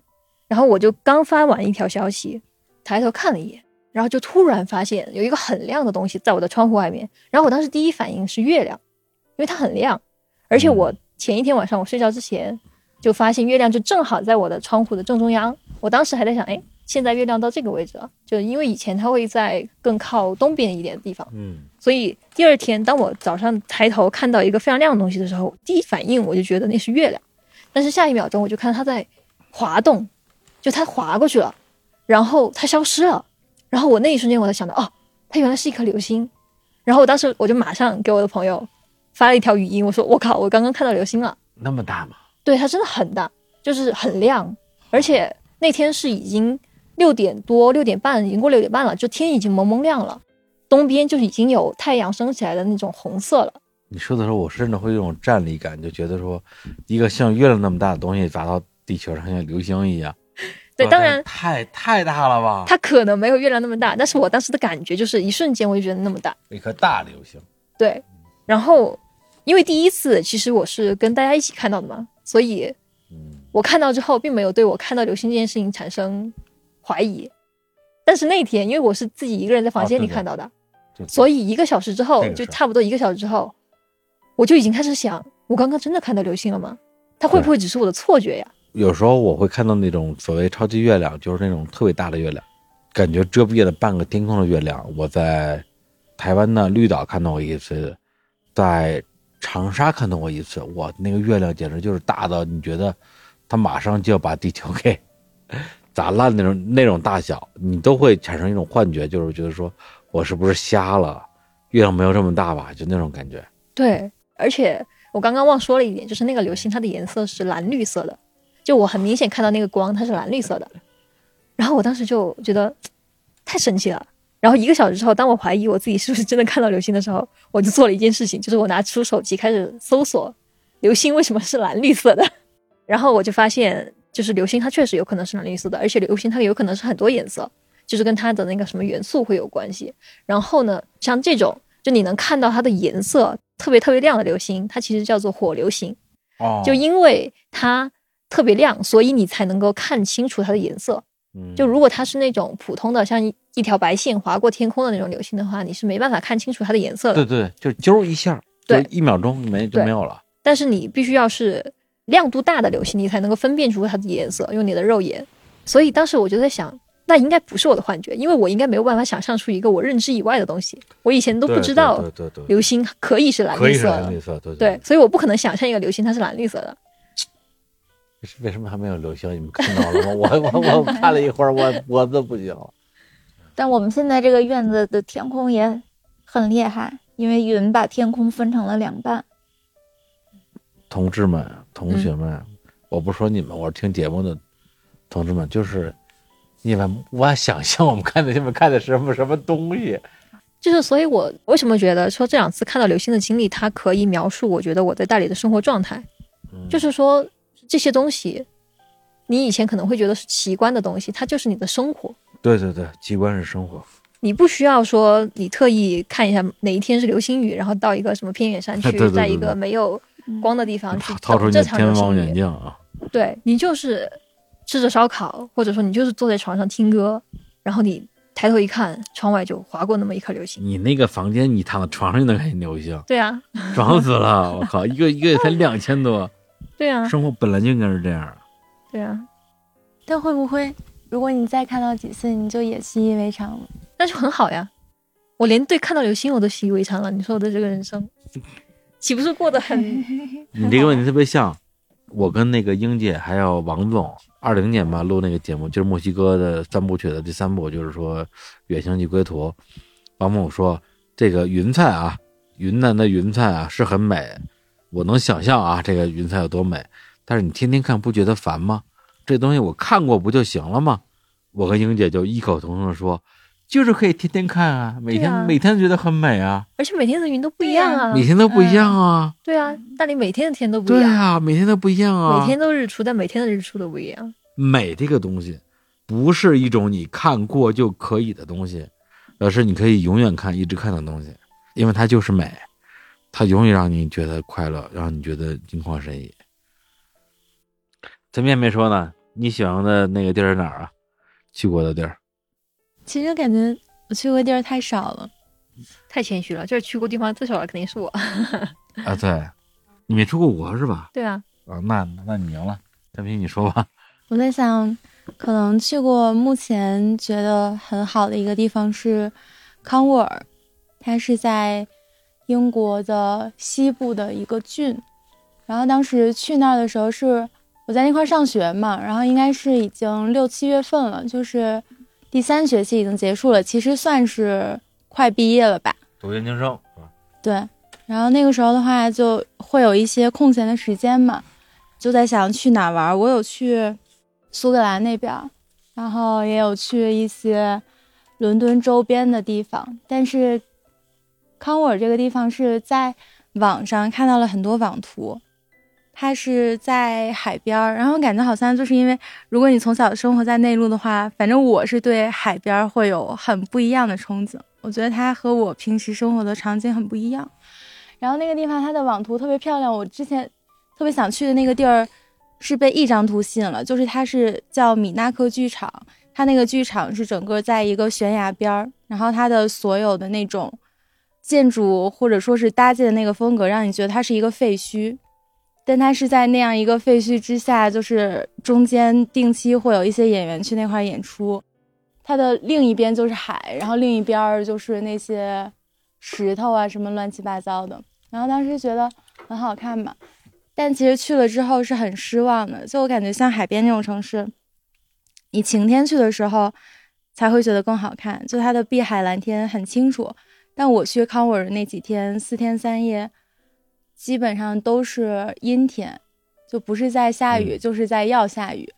其实会会很 down，就我感觉我是很需要阳光的。我觉得我是那种太阳能的，太阳能充电的人。Me too, me too。但是好像反而是这几天不一样的天气和网上呈现出的那种碧海蓝天不一样的感觉，让你觉得这次旅程反而很值得珍惜。因为你看到那种景象是，比如说啊，我当时去看一个叫圣迈克尔山，它是一个岛，然后那个岛上会有，应该是之前的一些贵族或者什么他们的一个住所。然后它那个岛到岸边是有一个潮汐的那样一一条路，就如果涨潮的时候，它就会被水淹没，你需要坐船才能过去。但是如果是潮落的时候，你就可以走过去。我去那天雾特别大，我到山上的时候就特别丧，就那个山。它在照片上是特别好看的，但是你到那儿的时候，感觉完全就是寂静岭。然后我有拍一些照片，就呈现出那种感觉，很丑。但是，但是回会回回来之后，我把它调成黑白的之后，反而觉得不太一样。然后那天是正好在那块儿看到雾慢慢散去，然后就反正觉得很不一样吧。哎，我也不知道我在说啥。我觉得，与其让我说一个我去过的觉得最好的地方，倒不如说一下去那些地方的感受。就感觉对我来说，好像没有一个特定的、特别吸引我的，让我觉得我一定还想再去的地方。我觉得我想去的地方，永远都是下一个地方。嗯，那首起来跟我走，去下一个地方。啊。郑钧第二张专辑《第三只眼》里边，整张专辑所有的歌，最让我动心的一首歌的一句歌词就是这句：“起来，跟我走，去下一个地方。”太酷了！人生就应该是这样，永远就是起来，跟我走，去下一个地方。去下一个地方，起来，跟我走。去下一个地方。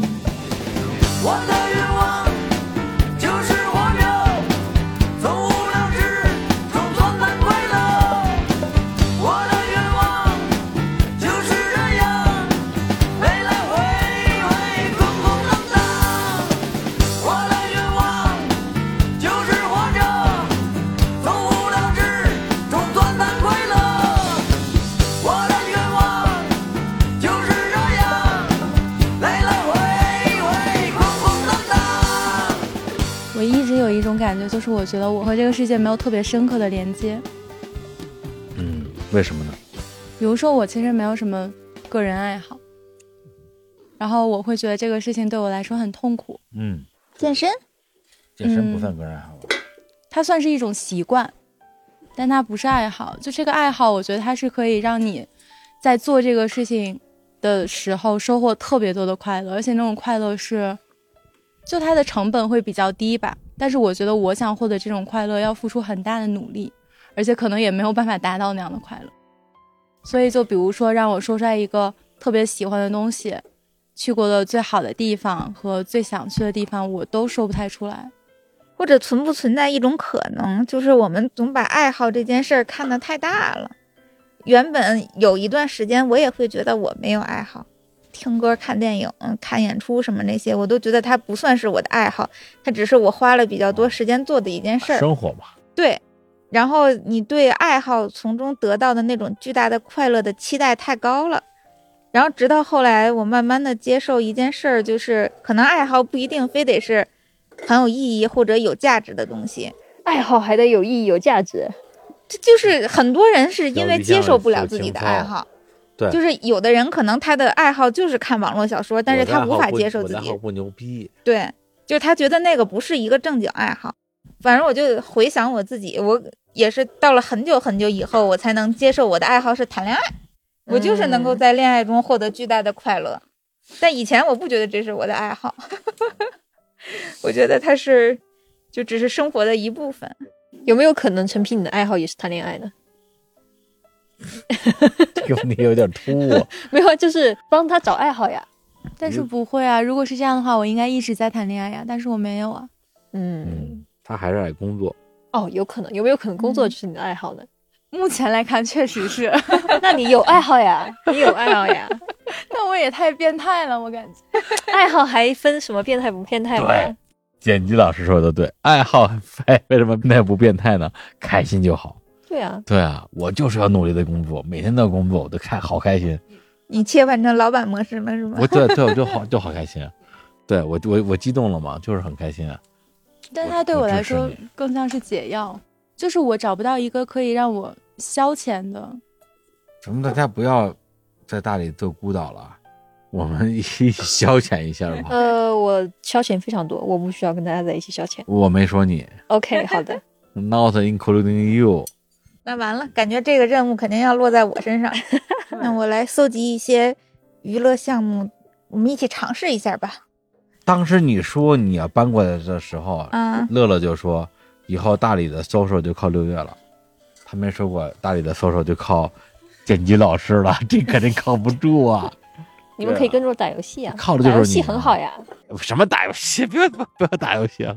主要我这个人 social 特别追求那种随机性，就是我们刚好因为什么事儿，flow flow，对我很追求那种随机性，对对对。但是我现在至少我目前的生活里边没有这种随机性，因为我还没开始让我的生活到那种咱们现在就是这东西。我刚大理的时候，就是我每星期至少看三次五次大理好在这个公众号，看这周有什么活动，嗯。从即兴舞蹈到什么打太极，到什么手碟演奏我都参加，什么户外探险我都去，嗯就是想去怎么说呀，打开一个生活的边界吧。但是今年真的二零二二年，我挺难受的，就是说我比如说五月份到八月份，我觉得我太忙了，我每天每天都在忙，每天都在工作，我没有时间去关注这件事儿，也就罢了。这再回来，我觉得好像我好像应该没有那么忙了，对。但是我在去拓宽自己生活的边界的有这种可能性的前提之下，我还是选择了去更多的时间去投入到工作，去录节目啊或者干嘛的。我觉得可悲，我不知道我为什么要这样去做一个选择，我为什么不选择真实的生活，而是去选择那种没有尽头的一个世界呢？我自己其实也挺迷茫，太迷太迷茫了，同学们，我太迷茫了。对，昨天我跟那个剪辑老师吃饭，我就说我们为什么要工作呀？那我发出这个天问，我们为什么要工作呀？就这么简单一个事儿。工作当然是为了赚钱，为了让自己有 money 可以活下去，但是好像不太对劲，这个事情不太对劲。我们到底为什么要工作呀？问一下陈皮老师吧。陈皮老师，你来说，热爱工作的陈皮老师，你说你为什么要工作？我说的呀，解药呀，解药，它不是主要，它不是解药吧？它是一个药让我吧不会啊，对我来说，它是让我生活填满的一个方式。如果这个时间我没有其他的可以做的事情，然后又没有工作的话，我就会去你就废了。对，你这个答案我觉得不是很好。如果工作的意义只是为了填满时间的话，我们有更多的选择呀。我觉得是，或者说是证明我的价值。反正我哪年我忘了，一六呃，可能不是一六，一八一九年，我跟改叔还是谁老贺，在那个北京，我们那时候大家都在北京呢，还聊。我就说，对我来讲，比如说这公司啊，这个节目就是一盘棋，它是一个 game，我就要把这个 game 玩好，我就要去赢所有的人。打赢了我就很快乐，打不赢，哎，也还行吧，就是就是一盘嘛。对，就在这个棋盘里边，我愿意尽到我最大的一个努力，但是我不会把这东西上升到一个，就是说我没有这个东西，好像我就无法依存。哎，我也不知道该说什么。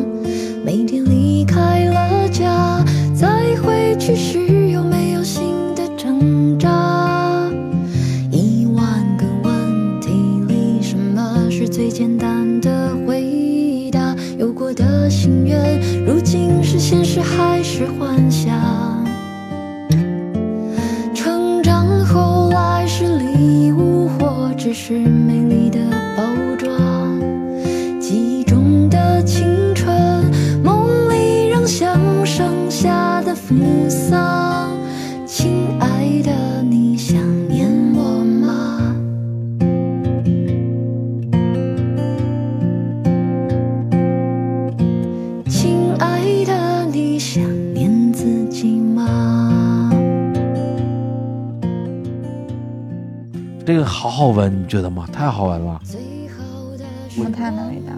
我简直要哭了，太好闻了。它为什么能这么好闻？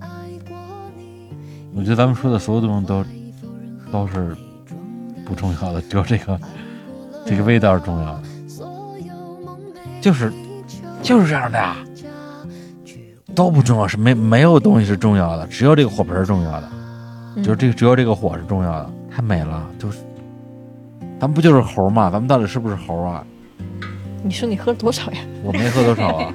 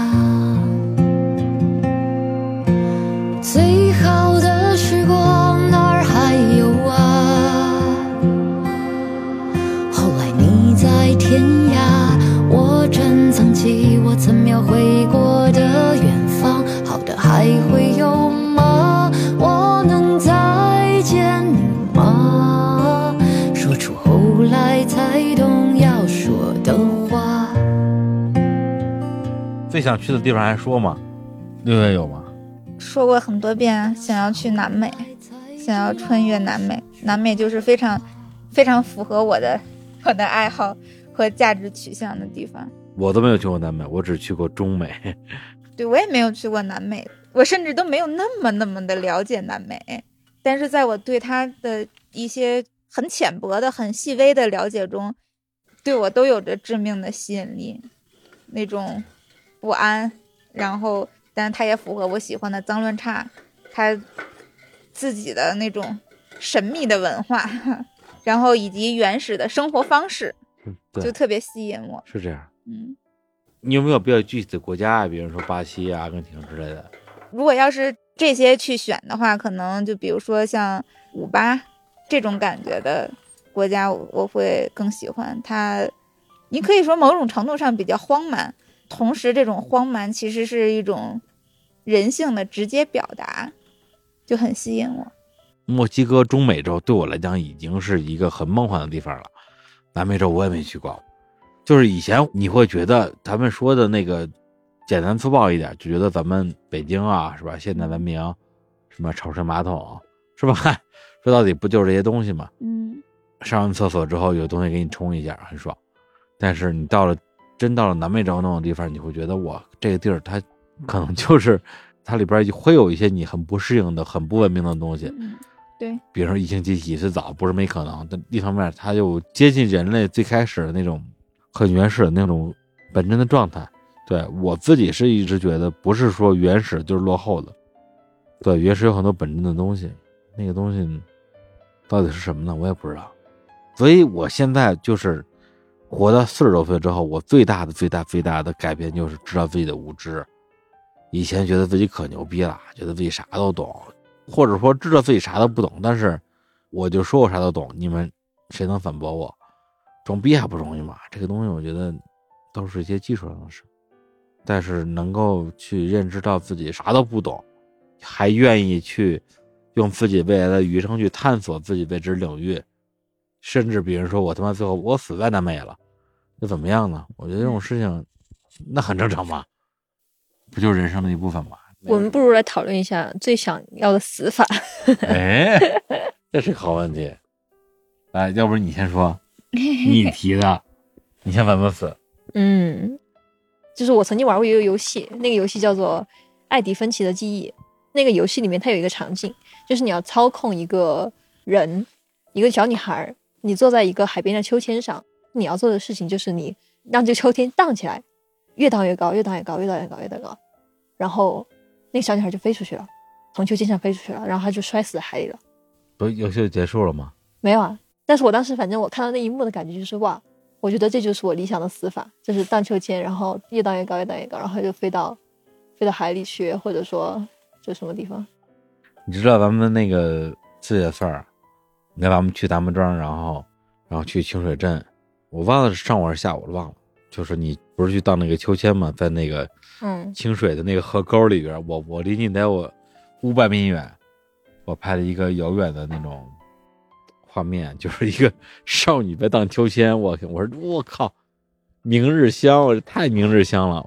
然后你说哦，我没看过 EVA，我不知道明日明日香干过啥，太他妈明日香了。你，我觉得你还是看一下，你就是明日香附体，就是因为有太多人跟我说你去看一下，所以我才不看的呀。对你太明日香了。所以死法，哎，来，咱们说点死法聊，咱就不聊要去哪儿了。哎，证明你你想怎么死？我想在中年的时候安乐死。中年人了，早了点吧。我没有想活那么久，中年是具体是什么时候？，对，四十多岁吧。嗯，是年纪还是你做成什么事儿？如果你四十多岁一事无成，你想安乐死吗？怎么定义这个一事无成呢？就是他自己的感觉呀。他觉得说我这辈子活得值了，我可以死了。他说我这辈子太丧了，我还我还是死了吧。到底是哪种吧？没有一个具体的，我就是觉得不想活那么久，但是又不想以一种痛苦的方式死去。跟我有点像。我从比较小的时候，可能就十八九岁的时候就只想，那会儿我只想活到四十岁，但是后来大家都说现在四十岁还是年轻人，然后我就把自己的寿命延长到了五十岁。我是不能接受自己的衰老，就不是容颜衰老，是身体机能的衰老。跑不快，跳不高，然后想做的事儿做不痛快，它让我很痛苦。其实就是是，比如说花开到最盛的时候，我觉得就让它停吧，不要让它再再继续剩下的过程了。我觉得那个过程会很难过。同学们，我我我李叔在掰指头了，我？我昨天发了一个快递，嗯，我为了发了一个快递，就是不停的上楼下楼拿东西，等到快递员来的时候，我已经瘫痪了，觉得哇，好累啊！我觉得你们说这东西特别对，我觉得就是我如果二十多岁的时候，你让我去说，如果到了四十多岁，我连个上下楼都费劲，去拿个东西什么的都觉得很吃力，我觉得还不如死了算了。对，但是我现在我必须要去面对这个东西，就是我好想继续活下去啊！我好想继续的感受这个世界啊！就身体上带给我所有的这种困扰跟烦恼和不可抗力吧。我今天刷微博，关雅迪今天正在学习打网球，我就觉得凭什么呀？都是七九年的，对啊，凭什么呀？人家打网球，我在这儿发个快递的呼哧带喘的。我觉得可能这个是我的问题，但是哪怕别人说，就像刚才说的，我注定是一个一个没有文化的人，我注定是一个没有体力的人，我可能到五十岁就已经很衰老了。对，但是我觉得我还是挺留恋那个世界的，这点跟你们就特别不一样。那你的期盼是什么呢？什么期盼？就你留恋的点在哪里？怎么说呢？就比如说，就是放烟花吧。比如说我二十多岁，咱们就说二零零二年，一个姑娘在他们家里边看那个 VCD，看岩井俊二的那个烟花，第一次看看 VCD，电视也很小，我们俩就在床上躺着就看，就觉得说啊，烟花到底是扁的还是圆的呢？到底是什么呢？不知道。但是我觉得，人生应该在最灿烂的刹那去毁灭吧。最苦我最爱的人，今夜我如昙花绽放。就是我要在最最灿烂的瞬间毁灭，这个才是人生的唯一的结局。其他的结局我都不太接受，我觉得太丑陋了。我们小时候，我们每年我们那个区可能会放一次，顶多两次啊，有可能就是一次的烟花。烟花放下来之后，会有些小降落伞从那个烟花上落下来。我那个时候跟我妈还有我姨在一个楼顶上看那个烟花，因为小孩嘛，小学生嘛，你也没见过什么好看的东西，觉得哇，这个怎么这么美？怎么这么多种颜色？这颜色也太多了吧？就会心心念念的期望那个降落伞落到自己的手上，就是烟花爆炸出来那个降落伞，就觉得自己好像得到了更多吧。我觉得对我来讲，你说二十七岁俱乐部什么的，这个东西怎么说呀？对我有很很很很亲近的朋友吧，离二十七岁还有几天的时候发了一个唱吧的朋友圈，反正就是二十七岁俱乐部，然后好像越来越近了那种感觉。然后在那之后，我再没有联系到他，发微博私信也不回了，发微信也被拉黑，不是拉黑了，就删除了。打他的手机号是另外一个人，对我就想说，哇，他是不是死了？就这个问题，我找了很多年，在他的微博的评论区，去给他的每一个给他评论的人发私信，说你认识他吗？你是他的同学吗？你跟他最近有联系吗？就那种感觉，就是我觉得现在我已经放弃去追求这个问题的答案了，他是死是活我也不知道，我就觉得。可能他有他的选择吧，比如说他他选择隐姓埋名，他选择不跟我们这些任何的老朋友有任何的连接，然后重启自己的人生，我觉得都是有可能的。但我觉得，当我像是一个降落伞，在黑暗之中去自由落体的时候，我会觉得还是活着好。真的，我我我我自己觉得真的是还是活着好。我活着才能看到我们眼前的这。这些木炭，这些篝火，然后我们的这些能听到这些蟋蟀的叫声，我眼前这些活着的人和我，和我活着的声音，有可能明天我就死了。大家说，哎呀，看李叔，你看李叔活着的时候说这些话，这些东西我觉得是，还是挺无与伦比的吧，还是挺无与伦比的吧。就是他，你说这活着证据可能有点高了，但你说是活着的痕迹有一点低了。我就是活着吧，你说活着又是为什么呢？所以我觉得我我跟你们确实不是朋友，你们都不懂我，你们都不懂我，你们都不懂我。没有，我们没有没有你那么大格局。我以为你懂我，结果你也不懂；我以为你懂我，结果你也不懂；我以为你懂我，结果你也不懂。你跟我认识时间最长，你给我剪的节目最多，你跟我最像，结果你们都不懂我，哇，我好难过。那你觉得这个世界上谁懂你呢？那你要把李叔聊哭了。因为我就想说，因为我觉得这就是一个不可能的事情，一个人是没有办法完全理解另一个人的，完全懂另一个人，可能吗？这个事情？但是，这就是说造物主为什么就要创造一个这样的世界呀？创造一个没有任何人能够闻懂另外一个人的世界。多累啊！大家时间全花在互相理解上了。这个游戏好玩吗？也没有很好玩吧？难道他创造一个大家都一样的世界会更好玩吗？那就机器人的世界吗？大家走程序吗？好像也不好玩。或者我觉得理解可能其实没有那么重要。嗯，就是爱比理解更重要。你看，old school 的 hippies，love one piece。对啊。对，就是可能很多时候我我不奢求谁。理解我，但是或者说有很多事情，不管是矛盾也好，还是那些不同也好，好多时候都是靠爱去解决的，并不是靠理解去解决的。这真的就是作为作为什么呢？作为一个希望游走在时间长河中的人，我现在也觉得只有爱能够融化一切。咱们刚刚开始的时候不是聊到那个情人节那那个节目吗？我前几天的时候突然发现我。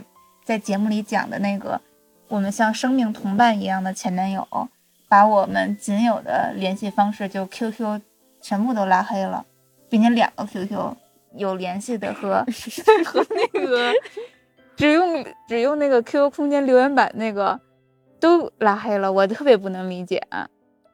肯定有很多那些节目的听众觉得说活该。对，但是他不给我造成痛苦，我只是在那一瞬间非常。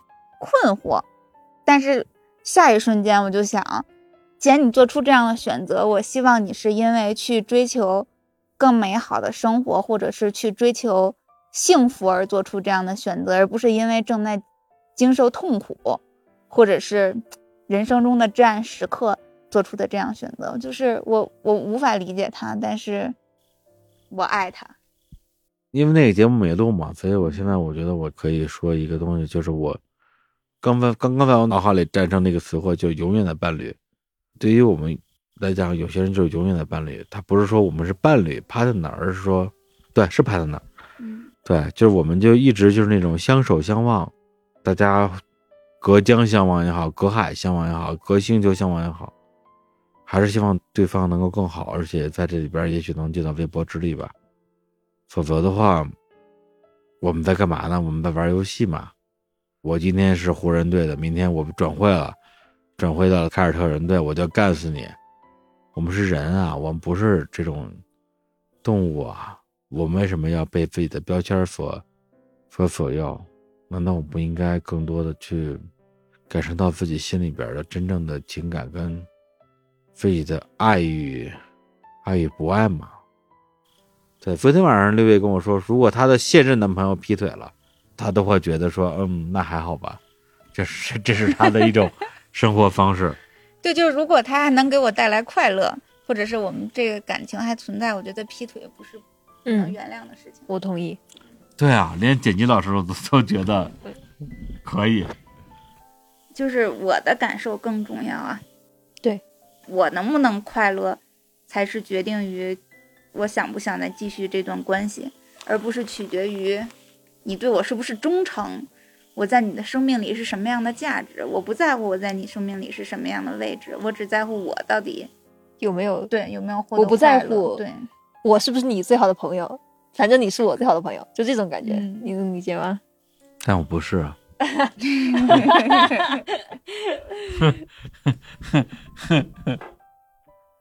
嗯，你知道我当时其实半年前，就是我迫切想要离开北京的那个时候，其实我当时想去的地方有三个，就在三个里选，一个是烟台，因为就像刚刚陈皮说的那样，对就是生活在内陆城市的人就对大海有一种天然的向往吧，我觉得。然后第二个地方是桂林，我那时候就觉得我想去一个特别潮湿的地方，我也不知道为什么。然后第三个地方才是云南大理，但是最后就是想了很久，我到底要去哪儿？就是因为我在看豆瓣上就关于大理的那些帖子的时候，就不管是什么出去玩啊，或者说租房帖啊，或者说就各种各样的帖子，它里面只要有图片啊，背景里都是蓝天白云，那个嗯，云永远都那么那么好看，我就觉得我必须得去这个地方。哎，我开启我人生中第一次一个人的长途旅行，就是去拉萨。十八岁的时候，一个人去拉萨的原因特别简单，就是在之前，其实你看过很多文艺作品里边描写西藏，我觉得它会让我觉得这地儿挺不一样，挺神秘或者怎么样。但是触动我，让我立刻，我提前了半年就把暑假的那个住宿订好了。之所以那么果断，就是因为我在网上看到一个人写他去拉萨的，也不能说算游记，有点像随笔。里边有一句话说，每天看看天上的云都觉得很感动，就非常的吸引我。我就想到底什么样的云会让人觉得很感动。然后我到了西藏之后就理解了，确实很感动，对，你感动了。并且这种感觉就极大的影响了我以后的 人生世界观什么的，可能都是因为那一句话，就是看看天上的云就觉得很感动，后边的人生就全都变了。一叔，我是时候说一下你想去的地方了。没没没，嗨，我我可以说，我觉得就是这是同一件事儿。首先，我先说一下我去过的最好的地方，我觉得是 斯里兰卡，对，因为它是我整个人重生的一个起点吧。因为当时那时候生活呀、状态啊都不太好，然后就觉得说一筹莫展吧。在之前的很多期节目里边，包括跟在大内录的费兰卡漫游指南那种节目里边也聊过，我那时候在大望路地铁口的一个咖啡馆叫苏咖啡，拿着一个大概价值四千左右的宏基的笔记本在那玩三国杀，然后那笔记本因为太烂了，发热问题特别严重，我为了让那个笔记本不会不停的被鲁大师之类的软件高热量报警，我给它装了一个比笔记本还大的笔记本支架，支在一个咖啡馆，一个巨型的笔记本支架，支在咖啡馆，支了一个电脑出来，跟咖啡馆玩三国杀，然后赶说上楼。我们俩并没有约约见，他是见别的人撞见了。他说：“我操，老李，你还真是不行啊，走啊，跟我去兰卡吧。”对啊，我觉得那个可能是我整个就是人生重启的一个起点吧。就是老李，走啊，去兰卡吧。你就去的斯里兰卡，对，走进了一个死胡同了吧？就是终结嘛，就是这种游戏的终结。好像曾经以为人生就这样了，这种感觉，就觉得还能怎么样呢？就就这样吧，那种啊，就好像你们说那种东西对我来讲很遥远一样。我觉得我也我现在说这东西也都很遥远。也觉得特别的说，怎么就觉得人生就这样了了呢？这个有点不可思议吧？在那时候可能确实是那么想的。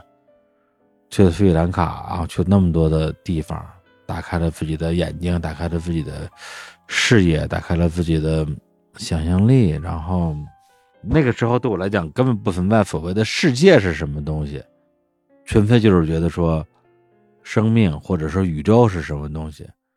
对，我在生命里边居然还有这种东西，宇宙里居然还有这种东西。我跟感受我们俩住在尼甘布的海边的那种 guest house，一个晚上就几十块钱。我整宿整宿的听，拿我当时我人生之中第一台 iPhone，我的 iPhone 4S 的手机，专辑循环听 Beatles 的那种专辑，Across Universe。我觉得，哦，原来人生还有不同的可能性，就是那种好像就是找到了一条新的路的那种感觉。对，我觉得之后整整十年吧，整整十年的人生，我一直被被那个东西所激励吧。对，虽然也去了很多地方，然后也有很多的个人成就，或者是这些东西，就是让我觉得好像自己一直是为那个东西而活的。对，我不知道我现在说什么，但感觉特别像是《少年派》那部电影里边最后那个成年之后的少年派，那个演员已经死了。然后他说，就是那段经历对他人生的影响。我觉得，你说，包括 Rose，泰坦尼克的 Rose，泰坦尼克只是人生的一段经历，他让他以一个极端的形态感受了一下什么叫做生命。我觉得我在费兰卡那短短的十来天，也是重新感受了什么叫生命吧。我觉得我之后都是为了那些时刻而活的，对，就是还想去继续体验生命的边界吧。所以你说从情感上，我觉得之前其实考虑过，如果说我要找一个地方终老，斯里兰卡可能是我很好的一个选择，因为我甚至我的小学同班同学，我的灵魂导师，他都已经在斯里兰卡生活了很多年了，我就觉得那是不是我也我也可以呢？当然，你说世界，世界当然很大呀，你说是吧？墨西哥、南美洲我也想去啊，欧洲我也想去啊，我从来没去过欧洲，对，非洲。所有我去过的地方，我都在想再去，没有任何一个地方是我去了之后不想再去的。所以我觉得，哥伦布也没有活到最后，环球旅行到一半就死了。我觉得死就死了呗。我觉得可能就是八十天环游地球，可能死在第四十天的这种感觉。然后你的伙伴们帮你完成了最后四十天，only 八十天，但是你没有活到最后。但是就是这种这种感觉吧，我可能我觉得。也许人生是什么呢？人生也许是各种各样的不同的体验，去感知，去探索，去认识不同的人，去交付自己的情感，然后去去去去 表达自己的友谊，然后得到嗯各种各样的以我这样的人很难去判定的回应，因为以我以前以以为世界。进入我想象，后来发现世界并不是我想象。但是，那好吧，这可能就是世界吧。哎，我靠，你你烧这个东西的这个味道，跟我小时候烧那个点那个烟花炮竹的里边某一个，哇，一模一样，太好闻了，就是这种感觉。我觉得，对我就是为了这种东西而活，我为了 一个不知道材质的东西被被火焰燃烧的味道而火吧。我觉得可能，也许就是这样。嗯，你看，风吹起来了，在《井上情愿》的漫画里边，当一个主人公说：“嗯，天气变凉了哦，或者说啊，风又吹起来了，就是要转场了。”来，陈皮老师来转个场。看，我以为哎，我以为结束了呢。时间都是没有边界的，咱们想聊的话可以一直聊，聊到聊到明天天亮，可以一直聊的。那这期节目你来剪啊？我不见。